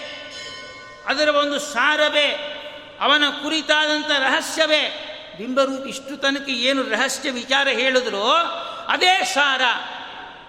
ಹರಿ ಭಕ್ತಿ ಸಾರ. ಆ ಸಾರ ನಮಗೆ ಬರಬೇಕಾದ್ರೆ, ಆ ಸಾರ ಅನುಷ್ಠಾನಕ್ಕೆ ಬರಬೇಕಾದ್ರೆ ಏನು ಬೇಕು? ಭಕ್ತಿ ಬೇಕು. ಭಜ ಸೇವಾಯಾಮ್ ಅಂತೇಳಿ ಧಾತುವಿಗೆ. ಹೀಗೆ ಆ ಬಿಂಬರೂಪಿ ಭಗವಂತನನ್ನ ವೇದಗಳ ಮೂಲಕವಾಗಿ ವೇದಾನುಸಾರಿಯಾದ ಬ್ರಹ್ಮಸೂತ್ರಗಳು, ಬ್ರಹ್ಮಸೂತ್ರ, ಸೂತ್ರಭಾಷ್ಯ, ಟೀಕಾ, ಟಿಪ್ಪಣಿ ಇತ್ಯಾದಿ ಗ್ರಂಥಗಳನ್ನು ಭಜನೆ ಮಾಡಿದ್ರೆ, ಭಜ ಅಂದರೆ ಈ ಭಜ ಅಲ್ಲ, ಭಜನೆ ಅಲ್ಲ. ನಾವು ಬರೇ ಬಾಯಿಯಿಂದ ಹೇಳಿದ್ರೆ ಭಜನೆ ಆಗಲ್ಲ, ಭಜ ಸೇವಾಯಾಮ್ ಅಂತ ಹೇಳ್ತಾರೆ. ಈ ರೀತಿ ಶ್ರೀಮದಾಚಾರ್ಯರ ಗ್ರಂಥಗಳನ್ನು ಸೇವನೆ ಮಾಡಿದ್ರೆ ಒಂದು ಮಾತು ಬರುತ್ತೆ. ಮಾತೃ ಸೇವನೆ ಮಾಡಿ ರೋಗ ಹೋಗುತ್ತೆ ಅಂತ ಹೇಳ್ತಾರೆ. ಅದನ್ನು ನಮಗೆ ಅರ್ಥ ಆಗುವಂತೆ ಮಾತ್ರೆ ತಗೊಂಡ್ರೆ ರೋಗ ಹೋಗುತ್ತೆ ಅಂತ ಅರ್ಥ ಹೌದೋ ಅಲ್ಲೋ? ಮಾತ್ರೆ ಸ್ವಲ್ಪ ಹಳೆಯ ಭಾಷೆಯಲ್ಲಿ ಮಾತ್ರೆ ಸೇವನೆ ಮಾಡಿ ಆಚಾರ್ಯ ನಿಮ್ಮ ಆರೋಗ್ಯ ಸರಿ ಹೋಗುತ್ತೆ ಅಂತ ಹೇಳ್ತಾರೆ ಡಾಕ್ಟ್ರು. ಸೇವನೆ ಮಾಡಿ ಅಂದ್ರೆ ಅರ್ಥ ಏನು? ಸುಮ್ಮನೆ ಕೋಲ್ಡ್ ಆ್ಯಕ್ಟ್ ಕೋಲ್ಡ್ ಆ್ಯಕ್ಟ್ ಅಂದರೆ ನೆಗಡಿ ಹೋಗುತ್ತೋ? ಭಜನೆ ಅಂತೇನು ಅದು ಹಾಕ್ಕೋಬೇಕು ಅಂತ ಅರ್ಥ. ಹೌದೋ ಶ್ರೀಮದಾಚಾರ್ಯ ಶಾಸ್ತ್ರವನ್ನು ಭಜನೆ ಮಾಡಿ ಎಂದರ್ಥೇನು? ಸೇವೆ ಮಾಡಿ, ಅನುಷ್ಠಾನಕ್ಕೆ ತಂದುಕೊಳ್ಳಿ. ಹರಿಭಕ್ತಿ ಸಾರ, ಭಕ್ತಿ ಶಬ್ದಕ್ಕೆ ಭಜ ಸೇವಾಯಾಮ್ ಅಂತೇಳಿ ಹೀಗೆ ಆಚಾರ್ಯ ಶಾಸ್ತ್ರವನ್ನು ನಾವು ಸೇವನೆ ಮಾಡಿದಾಗ, ಅಧ್ಯಯನ ಮಾಡಿ ಅನುಷ್ಠಾನಕ್ಕೆ ತಂದಾಗ ಏನಾಗುತ್ತೆ ಸಾರ. ಏನು? ಇದಮೇವ ರಹಸ್ಯಮೇವ ಸಾರಂ. ಆ ಬಿಂಬರೂಪ ಭಗವಂತನ ಕುರಿತಾದ ಕೆಲಸಗಳಿದಲ್ಲ, ಅದೇ ಸಾರ. ಇದೇ ಹೇಳಲಿಕ್ಕೆ ಹೊರಟಿದ್ದಾರೆ ನಮ್ಮ ಕನಕದಾಸರು. ಇನ್ನೆಲ್ಲ ಹಚ್ಕೊಳ್ಳಿ. ಈ ರೀತಿ ಅಕೌಂಟ್ ಓಪನ್ ಆಯಿತು ನಮಗೆ. ಅಕೌಂಟ್ ಇದ್ದರೆ ಮಾತ್ರ ಡಿಜಿಟಲ್ ಪ್ರೋಗ್ರಾಮ್ ಹೇಳ್ತಾರೆ ಡಿಜಿಟಲ್ ವ್ಯವಹಾರ ಅಂತ ಹೇಳ್ತಾರಲ್ಲ, ಆ ಟೆಕ್ನಾಲಜಿ ಬಂದಿದ್ದೇ ಇಲ್ಲಿಂದ. ಯಾವುದು ಹೊಸದಾದ ಟೆಕ್ನಾಲಜಿ ಇಲ್ಲ. ವ್ಯಾಸೋಚ್ಚಿಷ್ಟಂ ಜಗತ್ ಸರ್ವಂ ಅಂತೇಳಿ. ಎಲ್ಲ ನಮ್ಮ ವೇ, ವೇದವ್ಯಾಸದರ ಉಚ್ಚಿಷ್ಟ ಅಕೌಂಟ್ ಇದ್ದರೆ ಮಾತ್ರ ವ್ಯವಹಾರ ಅಂತ ಮಾಡ್ತಾ ಇದ್ದಾನಲ್ಲ ಮೋದಿ, ಇಲ್ಲಿದೆ ಬಂದಿದ್ದು. ನಿಮ್ಮ ಅಕೌಂಟ್ ಇದ್ದರೆ ಮಾತ್ರ ಸಾಧನೆ. ಆ ಬ್ಯಾಂಕ್ ಯಾವುದು? ಆ ಬ್ಯಾಂಕ್ ಎಲ್ಲಿದೆ? ಒಳಗೆ ಇದೆ. ಆ ಬ್ಯಾಂಕ್ ಅಕೌಂಟ್ ಇದೆ, ಅಕೌಂಟ್ ನಂಬರ್ ಗೊತ್ತಾಗ್ತಾ ಬಂದಿ ಸಮಸ್ಯೆ ನಿಮಗೇನಿಲ್ಲ. ಅಸ್ಪಷ್ಟವಾಗಿದೆ ಅಕೌಂಟ್ ನಂಬರ್ ನಮಗೆ. ಏನು ಮಾಡಬೇಕು? ಪುಣ್ಯ ತಗೋಬೇಕಾ? ಕೊಡಬೇಕಂದ್ರೆ ಅಕೌಂಟ್ ದುಡ್ಡು ವ್ಯವಹಾರ ಮಾಡಬೇಕಾ? ಅಕೌಂಟ್ ಹಾಕೇ ಮಾಡಬೇಕು? ಇವತ್ತು ಭಾಗವತ ಕೇಳಿದ್ದೇವೆ. ಹರಿಭಕ್ತ ಸಾರ ಇಂಟ್ರೊಡಕ್ಷನ್ ಕೇಳಿದ್ದೇನೆ. ಪುಣ್ಯ ಗಳಿಸಿದ್ದೇವೆ. ಗಳಿಸಿಲ್ಲ, ಸ್ವಾಮಿ ಕೊಟ್ಟಿದ್ದಾನೆ. ಆ ಒಳಗೆ ಸ್ವಾಮಿ ಹೇಳಿ, ಕೇಳಿಸಿ, ಪುಣ್ಯ ಸಂಗ್ರಹ ಮಾಡಿ ಕೊಟ್ಟಿದ್ದಾನೆ. ತಗೊಂಡು ಇಲ್ಲ. ಅವನು ಕೊಟ್ಟಿದ್ದು ಎಲ್ಲಿ ಅವನಲ್ಲೇ ಪ್ರಿಸರ್ವ್ ಮಾಡಬೇಕು. ಮಕ್ಕಳಿಗೆ ಹುಟ್ಟಿದಬ್ಬಾಗತ್ತೆ. ಆ ಹುಟ್ಟಿದಬ್ಬ ಫಂಕ್ಷನ್ ಮಾಡೋದು ಯಾರು? ತಂದೆ ತಾಯಿಗಳು. ಆ ಗಿಫ್ಟ್ ಕೊಡೋದು, ಕಾಣಿಕೆ ಕೊಡೋದು ಯಾರಿಗೆ? ಆ ಮಗುವಿಗೆ ಆ ಮಗು ಏನು ಮಾಡುತ್ತೆ? ಎಲ್ಲ ಅಪ್ಪನಿಗೆ ಕೊಟ್ಟು ಬಿಡತ್ತೆ. ನೋಡ್ತಾನೆ, ಒಂದು ಹತ್ತು ಸಾವಿರ ಏನೋ ಬಂತು ಅಂತ ನೋಡ್ತಾನೆ. ಇನ್ನೊಂದು ಹತ್ತು ಸಾವಿರಕ್ಕೆ ತೊಂಬತ್ತು ಸಾವಿರ ಹಾಕಿ ಒಂದು ಲಕ್ಷ ಮಾಡಿ ಎಫ್ ಡಿ ಮಾಡಿಬಿಡ್ತಾನೆ ಅಪ್ಪ. ಹೌದೋ ಅಲ್ಲೋ? ನಾವು ಅಷ್ಟೇ. ಎಲ್ಲ ಅವನೇ ಮಾಡಿದ್ದು. ತಂದೆ ವಿಠಲ, ತಾಯಿ ವಿಠಲ, ತಂದೆ ತಾಯಿ ವಿಠಲ, ಕೇಳಿಸಿದ್ದವನೇ ಕೇಳಿಸಿದ್ದವನೇ. ಒಂದು ಹತ್ತು ರೂಪಾಯಿ ಅಷ್ಟು ಪುಣ್ಯ ಗಳಿಸಿ ಬಂತು. ಅವನಿಂದ ಬಂತು ಇದು ಪುಣ್ಯ ಕೂಡ. ಏನು ಮಾಡಬೇಕು? ಅವನಿಗೆ ಸಮರ್ಪಣೆ ಮಾಡಿದ್ರೆ ಅದನ್ನು ಪೂರ್ಣ ಮಾಡಿ ನಮ್ಮ ಅಕೌಂಟಿಗೆ ಹಾಕಿ ನಮ್ಮ ಉದ್ಧಾರ ಮಾಡ್ತಾನೆ. ಇದೇ ಹರಿಭಕ್ತಿ ಸಾರದ ಒಂದು ಉಪೋದ್ಘಾತ. ಇದೇ ಭಾಗವತ ಕೇಳಬೇಕಾದ್ರೂ ಕೂಡ ಇದೆ. ಅಕೌಂಟ್ ಓಪನ್ ಮಾಡಿ. ಎಲ್ಲಿ ಅಕೌಂಟ್ ಓಪನ್ ಮಾಡಿ? ಒಳಗೆ ಇದ್ದಾನೆ ಅವನ ಅಕೌಂಟ್ ಓಪನ್ ಮಾಡಿ. ಹೀಗೆ ತತ್ ರಹಸ್ಯಮೇವ ಸಾರಮಿತಿ ಉಚ್ಯತೆ. ಕಿಂ ನಾಮ ರಹಸ್ಯಮಿತಿ. ಮತ್ತು ಹೇಳ್ತಾರೆ ಮತ್ತು ಬಿಡಿಸ್ಕೊಡ್ತಾರೆ ಶಾಸ್ತ್ರಕಾರರು, ಸರ್ವ ಪ್ರಕಾರೇಣ. ನೋಡಿ, ನಾವೆಲ್ಲ ಅಂಡರ್ಲೈನ್ ಮಾಡ್ಕೋಬೇಕು. ಸರ್ವ ಪ್ರಕಾರೇಣ. ಎಲ್ಲ ವಿಧದಿಂದಲೂ ಕೂಡ ಸರ್ವತ್ರ, ಎಲ್ಲ ಕಡೆ ಬಿಂಬಕ್ರಿಯಾ ಅನುಸಂಧಾನಮೇವ ರಹಸ್ಯಂ ಇತಿ. ಏನು? ಸರ್ವ ಪ್ರಕಾರೇಣ ಯಾವ ವಿಧದಿಂದ ಎಲ್ಲ ವಿಧದಿಂದಲೂ, ಎಲ್ಲ ಕಡಿ ಬಿಂಬಕ್ರಿಯಾ ಅನುಸಂಧಾನಮೇವ ಬಿಂಬ ಕ್ರಿಯಾ ಬಿಂಬ ಅಂದರೆ ಯಾರು? ಹರಿ. ಕ್ರಿಯಾ ಅಂದೇನು ಕೆಲಸ. ನಾನು ಪ್ರವಚನ ಮಾಡ್ತಾ ಇದ್ದೇನೆ ಎಂಬ ಕೆಲಸ. ಅದು ಯಾರು ಕೆಲಸ? ಬಿಂಬಕ್ರಿಯಾ. ಎಲ್ಲಿ? ಇಲ್ಲಿ. ಸರ್ವತ್ರ. ಕಿಂ ಪ್ರಕಾರೇಣ? ಪ್ರವಚನ ರೂಪ ಪ್ರಕಾರೇಣ? ನೋಡಿ. ನೀವು ಏನೇ ಮಾಡಲಿ, ಅಡಿಗೆ ಮಾಡ್ತಾ ಇದ್ದೀರಾ? ಬಿಂಬಕ್ರಿಯ. ಎಲ್ಲಿ? ಮನೆಯಲ್ಲಿ. ಯಾವ ಪ್ರಕಾರ ದೇವ್ರ ಪೂಜೆ? ಅಡಿಗೆ ಮಾಡುವ ರೂಪದಿಂದ ಭಗವಂತನ ಪೂಜೆ. ಅದೇ ಬಿಂಬಕ್ರಿಯಾ. ಅದ್ಭುತವಾದಂತಹ ಸಾಧನೆ. ಸಾಧನೆ ಅಂದರೆ ನಾವು ಬರೇ ಪ್ರತಿಮಾ ಇಟ್ಕೊಂಡು ಹಾಲು ಸುರಿಯೋದು ಸಾಧನೆ ಅಲ್ಲ. ಅದೇ ಹೇಳ್ತಾರೆ. ಇಲ್ಲಿ ನೋಡಿ, ಸರ್ವತ್ರ ಸರ್ವ ಪ್ರಕಾರೇಣ ಸರ್ವತ್ರ ಬಿಂಬಕ್ರಿಯಾ ಅನುಸಂಧಾನಮೇವ ರಹಸ್ಯ. ಇಲ್ಲಿ ರಹಸ್ಯ ಏನಂದರೆ ನನ್ನಿಂದ ಏನೇನು ಕೆಲಸಗಳು ಯಾವ ಪ್ರಕಾರದಿಂದ ವಿಧವಾಗಿ ಕೆಲಸಗಳಾಗ್ತಾ ಇದೋ ಯಾವ ಪ್ರಕಾರ ಏನೇನು ಕೆಲಸಗಳಾಗ್ತಾ ಇದೋ ಅವೆಲ್ಲವೂ ಕೂಡ ಬಿಂಬಕ್ರಿಯಾ. ನನ್ನ ಬಿಂಬರೂಪಿ ಭಗವಂತ ಹರಿಯ ಒಂದು ಕೆಲಸ. ಅನುಸಂಧಾನ ಮಾಡೋದೇ. ಇದೇ ದೊಡ್ಡ ಸಾಧನ ನೋಡಿ. ಈ ಒಂದು ನಾಲ್ಕು ಮಾತುಗಳನ್ನು ಬಿಟ್ಟು ಬಿಟ್ಟು ನೀವು ಏನೇ ಇಡೀ ಬ್ರಹ್ಮಾಂಡ ದಾನ ಮಾಡಿ, ಹತ್ತು ಸಾವಿರ ಕೋಟಿ ತೆಗೆದು ಬ್ಯಾಂಕಿಗೆ ಹಾಕಿಬಿಟ್ರೆ ಏನಾಗುತ್ತೆ? ಅಕೌಂಟ್ ನಂಬರ್ ತಪ್ಪು ಹಾಕಿಬಿಟ್ಟಿದೆ ಹಾಕಿದ್ದೇವೆ. ಫೋನ್ ನಂಬರು ಕೊಟ್ಟಿಲ್ಲ ಅಡ್ರೆಸ್ಸೂ ಕೊಟ್ಟಿಲ್ಲ, ಏನಾಯಿತು? ಸಸ್ಪೆನ್ಸ್ ಕೊಟ್ಟು ಹೋಗುತ್ತಷ್ಟೇ ಆ ರೀತಿ ಆಗೋಗ್ಬಿಡತ್ತೆ ಶಾಸ್ತ್ರಕಾರ ಹೇಳ್ತಾ ಇದ್ದಾರೆ, ಈ ಒಂದು ತಳಹದಿಯಲ್ಲಿ, ಈ ಒಂದು ಪ್ರಜ್ಞೆಯಿಂದ ನೀವು ಏನು ಊಟ ಮಾಡ್ತಿರೋ, ಮನೆಗೆ ಸಂಪಾದನೆ ಮಾಡಿ ತಂದು ಹಾಕ್ತಿರೋ ಹೆಂಡತಿ ಮಕ್ಕಳನ್ನ ಪೋಷಣೆ ಮಾಡೋದಕ್ಕೆ, ನೀವು ಗಂಡ ಮಕ್ಕಳಿಗೆ ಅಡುಗೆ ಮಾಡಾಕ್ತಿರೋ ಏನು ಕೆಲಸ ಮಾಡ್ತೀರಾ ನೀವು? ಅವೆಲ್ಲವೂ ಕೂಡ ಬಿಂಬಕ್ರಿಯಾ ಅಂತ ಅನುಸಂಧಾನ ಬಂದರೆ ಅದಕ್ಕಿಂತಲೂ ದೊಡ್ಡ ಸಾಧನೆ ಮತ್ತೊಂದಿಲ್ಲ ಅಂತ ಹೇಳಿ ನಾನು ಹೇಳ್ತಾ ಇಲ್ಲ, ಉಪನಿಷತ್ತು ಹೇಳ್ತಾ ಇದೆ. ಅದೇ ಅನುಸಂಧಾನಮೇವ ರಹಸ್ಯಮಿತಿ ಅಂತ ಹೇಳ್ತಾ ಇದ್ದಾರೆ. ಹೀಗೆ ರಹಸ್ಯ, ಇದೇ ರಹಸ್ಯ, ಈ ಇದು ಇದೇ ಅಕೌಂಟ್ ಓಪನ್ ಮಾಡುವುದು ಅಂತ ಅರ್ಥ. ಇವಾಗ ನೀವೊಂದು ಸಂಧ್ಯಾವಂದನ ಮಾಡಿದ್ದೀರಾ, ಒಂದು ತುಳಸಿ ಪೂಜೆ ಮಾಡಿದ್ದೀರಾ, ಒಂದು ಸ್ನಾನ ಮಾಡಿದ್ದೀರಾ ಒಂದು ನೀರು ಗುಟುಕು ನೀರು ಕುಡಿದಿದ್ದೀರಾ? ಒಳಗೆ ಏನು ಅನುಸಂಧಾನ? ಆ ಬಿಂಬಕ್ರಿಯಾ. ಭಗವಂತನ ಕೆಲಸ. ಯಾ ಭಗವಂತನ ಕೆಲಸ? ಬದ್ರಿನಾರಾಯಣ ಕೆಲಸನೋ? ನಮ್ಮ ಕುಲದೇವರು ನರಸಿಂಹ, ನರಸಿಂಹನ ಕೆಲಸನೋ?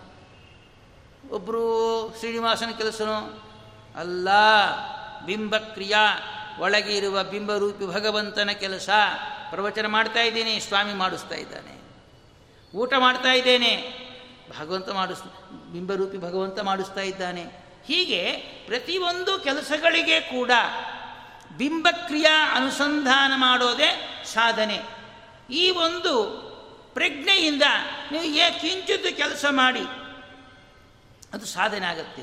ಇಲ್ಲಿ ಕನಕದಾಸರು ಹೇಳ್ತಾ ಇದ್ದಾರೆ ಶ್ರೀಯ ರಸ ಶ್ರೀಯ ರಸ ಅಂತ ಗಾಂಗೇಯ ನುತ ಕೌಂತೇಯ ವಂದಿತ ಚರಣ. ಎಲ್ಲ ನಮಗೆ ಏನಪ್ಪ, ಲಕ್ಷ್ಮಿಗೆ ಪತಿಯಾಗಿದ್ದಾನೆ, ಅರಸ, ಲಕ್ಷ್ಮೀ ಒಡೆಯನಾಗಿದ್ದಾನೆ, ಏನು ವಿಶೇಷ ಇದರಲ್ಲಿ? ಹೌದು ಅಲ್ಲ?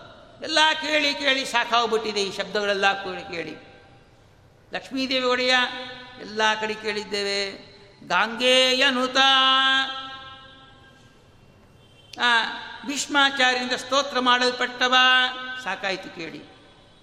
ನಾವು ವರ್ಷಕ್ಕೆ ಒಂದು ಐದು ಸಲ ಭಾಗವತ ಕೇಳ್ತೇವೆ. ಎಲ್ಲ ಭಾಗವತರು ಬಂದಿದ್ದೇ ಇದು. ಕೌಂತೇಯ ವಂದಿತ ಚರಣ. ಆ ಕೃಷ್ಣನ ಪಾದವನ್ನು ಕುಂತಿ ಮಧ್ಯಮನಾದ, ಕುಂತಿ ಮಗನಾದ ಅರ್ಜುನ ಕೌಂತೇಯ ವಂದಿತ ಚರಣ ಅಂದರೆ ಎಲ್ಲರೂ ಏನು ತೊಂದರೆ ಇಲ್ಲ. ಕುಂತಿ ಪುತ್ರ ಎಲ್ಲರೂ ಬರ್ತಾರೆ. ಪ್ರಧಾನವಾಗಿ ನಾವು ಭೀಮಸೇನದೇನು ತಗೋಬೇಕು. ಎಲ್ಲರೂ ಅರ್ಜುನ ಅರ್ಜುನ ಅಂತ ಹೇಳ್ತಾರೆ. ಕೃಷ್ಣನ ಪಾದವನ್ನು ನಮಸ್ಕಾರ ಮಾಡುವ ಮೊಟ್ಟ ಮೊದಲು ಯೋಗ್ಯತೆ ಇರುವರೇ ನಮ್ಮ ಭೀಮಸೇನ ದೇವರು ಕೌಂತೇಯ ವಂದಿತ ಚರಣ ಕುಂತಿ ಪುತ್ರ. ಏನು ಧರ್ಮರಾಜಲ್ಲೋ? ಭೀಮಸೇನಲ್ಲೋ? ಅರ್ಜುನಲ್ಲೋ? ಅರ್ಜುನ ಯಾಕೆ ತಗೋಬೇಕು ನಾವು? ಎಲ್ಲ ಕಡೆ ಅರ್ಜುನ ಅಂತ ತಗೊಳ್ತಾರೆ ಭೀಮಸೇನ ಅಂತ ತಗೋಬೇಕು. ಯಾಕೆಂದರೆ ಭಗವಂತನ ಪಾದವನ್ನು ಧ್ಯಾನ ಮಾಡುವ ಯೋಗ್ಯತೆ ಉಳ್ಳ ಮಹಾಚೇತನ ಅಂದರೆ ನಮ್ಮ ವಾಯುದೇವರೇ. ಆ ವಾಯುದೇವರೇ ನಮ್ಮ ಭೀಮಸೇನ ದೇವರು. ಇನ್ನೊಂದೇನು ಗೊತ್ತಾ? ನಾವು ತೀರ್ಥ ಕೊಡೋ ಕಾಲಕ್ಕೆ ಕೂಡ ಆ ಗ್ರೇಡ್ ನೋಟ್ ಕೊಡ್ತೀವೋ ಇಲ್ಲೋ? ಯಾರು ಜ್ಞಾನ ಇದ್ರೆ ಅವರು ಮುಂಚೆ ತೀರ್ಥ ಕೊಡ್ತೀವೋ ಇಲ್ಲೋ? ಪಂಕ್ತಿ ಯಾರು ಊಟ ಕೊಡಿಸ್ತೀವಿ. ಜ್ಞಾನಿಗಳನ್ನ ಊಟ ಕೊಡಿಸ್ತೀವಿ.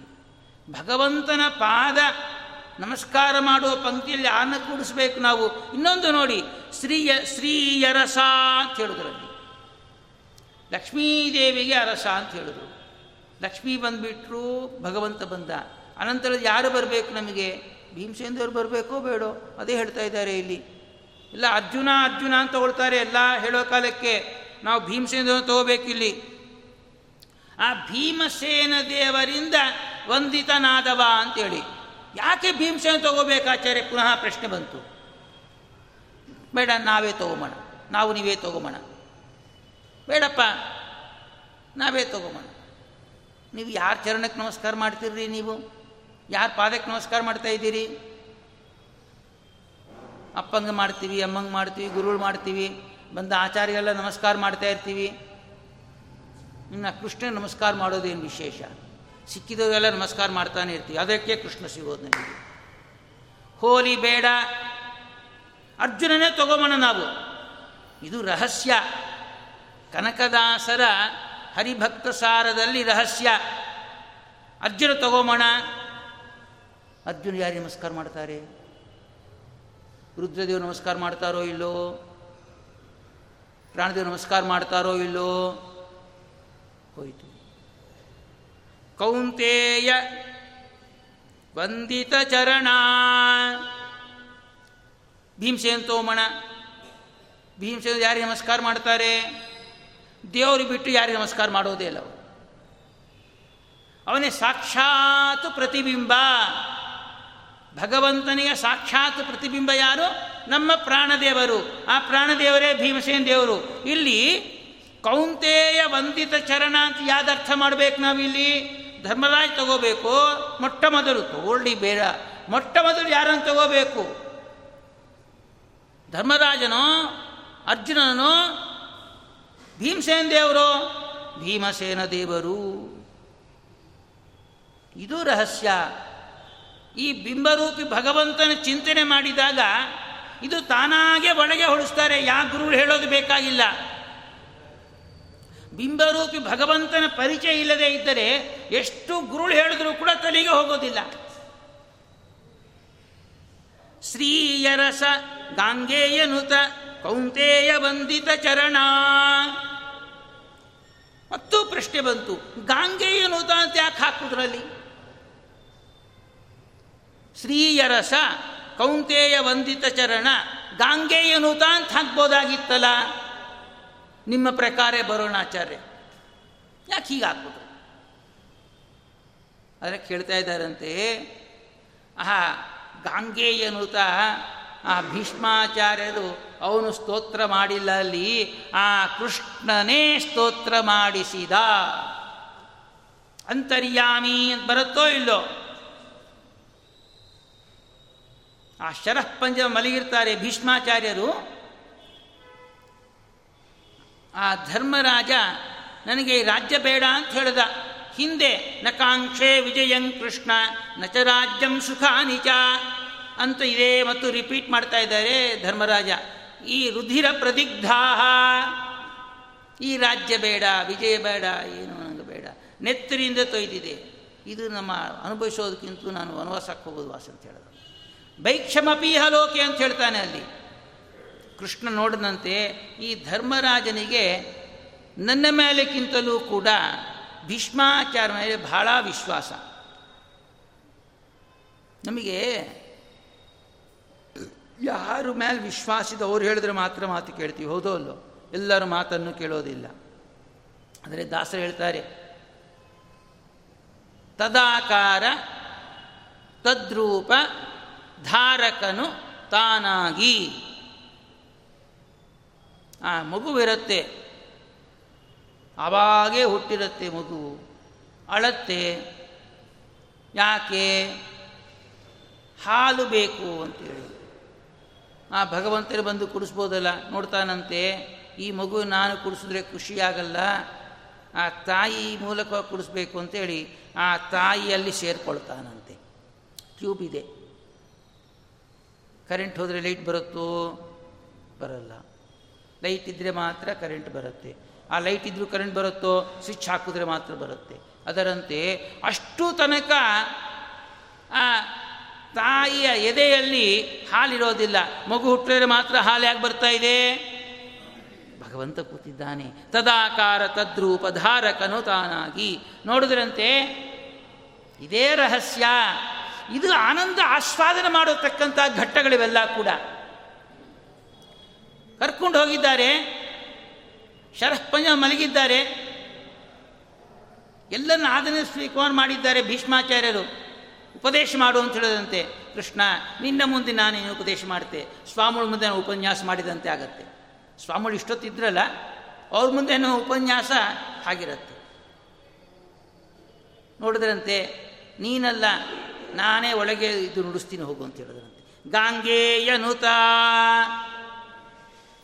ಅಲ್ಲಿ ಭೀಮಸೇನದವ್ರು ಹೇಳಿದ್ದಾರೆ ಅಂದರೆ ಗೊತ್ತಾಗತ್ತೆ ನಿಮಗೆ. ಆದರೆ ಗಾಂಗೇಯನುತ ತಂಬೋಕಲ್ಲಿ ಕಾನ್ಸೆಪ್ಟ್ ಅಷ್ಟು ಬ್ಯಾನ್ ಬರೋದಿಲ್ಲ. ಬಿಡಿಸಿ ಬಿಡಿಸಿ ಹೇಳಿದ್ರೆ ಮಾತ್ರ ಗೊತ್ತಾಗತ್ತೆ. ಅಲ್ಲಿ ಗಾಂಗೇಯನುತ ಅಲ್ಲಿ ಕೃಷ್ಣನೇ ಒಳಗೆ ಇದ್ದು ಹೇಳಿಸಿದ್ದಾನೆ. ಇನ್ನ ಒಂದು ಕೌಂತೇಯ ವಂದಿತ ಚರಣ ಕಮಲದ ಇಲ್ಲಿಗೆ. ಹೀಗೆ ಅಂತರ್ಯಾಮಿ ಒಂದು ನೆನಪಿಟ್ಕೋಬೇಕು ತಾವು ಏನೇ ಮಾಡ್ತಾ ಇರಲಿ. ಆ ಬಿಂಬರೂಪಿ ಭಗವಂತನ ಪರಿಚಯ ಆಗಿದಲ್ಲ ನಾಳೆ ಇನ್ನಿಷ್ಟು ಸ್ವಲ್ಪ ಮಾಡಿಕೊಳ್ತೇನೆ, ಪ್ರಯತ್ನ ಮಾಡೋಣ. ಅಂಥವನು ನನ್ನಲ್ಲಿದ್ದಾನೆ. ಪ್ರಜ್ಞೆ ಬಂದಾಗ ಏನು ಭಯನೇ ಬರೋದಿಲ್ಲ. ನನಗೆ ಯಾರೂ ಇಲ್ಲ ಅಂದಾಗ ಮಾತ್ರ ಭಯ ಇರುತ್ತೆ. ಒಬ್ಬರೇ ಮಲಗಿದ್ರೆ ಭಯ ಕತ್ತಲಲ್ಲಿ. ಒಂದು ಚಿಕ್ಕ ಮಗು ಇದ್ದರೂ ಕೂಡ ಭಯ ಆಗೋದಿಲ್ಲ. ಹೌದೋ ಅಲ್ಲೋ? ಅಷ್ಟು ದೊಡ್ಡ ಸ್ತಂಭ ಇದ್ದರೂ ಕೂಡ ಭಯ ಆಗುತ್ತೆ ನಮಗೆ. ಆ ಮಗು ಜೀವಂತ ಮಗು ಇರಬೇಕು. ಅದಕ್ಕೆ ಶ್ರೀಮದಾಚಾರ್ಯ ಒಂದಿದ್ದರೆ ಭಯ, ಎರಡಿದ್ರೆ ಭಯ ಅಂತ ಒಂದು ಯಾವಾಗೂ ಭಯ, ಎರಡು ಅಭಯ. ಅದಕ್ಕೆ ಶ್ರೀಮದಾಚಾರ್ಯ ಹೇಳಿದ್ದಾರೆ, ಒಳಗೆ ಸ್ವಾಮಿ ಇದ್ದಾನೆ ಎಂಬ ಪ್ರಜ್ಞೆ ಇದ್ದಾಗ ಏ ಬೆಂಕಿಲಿ ಬಿದ್ದರೂ ಕೂಡ ಏನಾಗಲ್ಲ.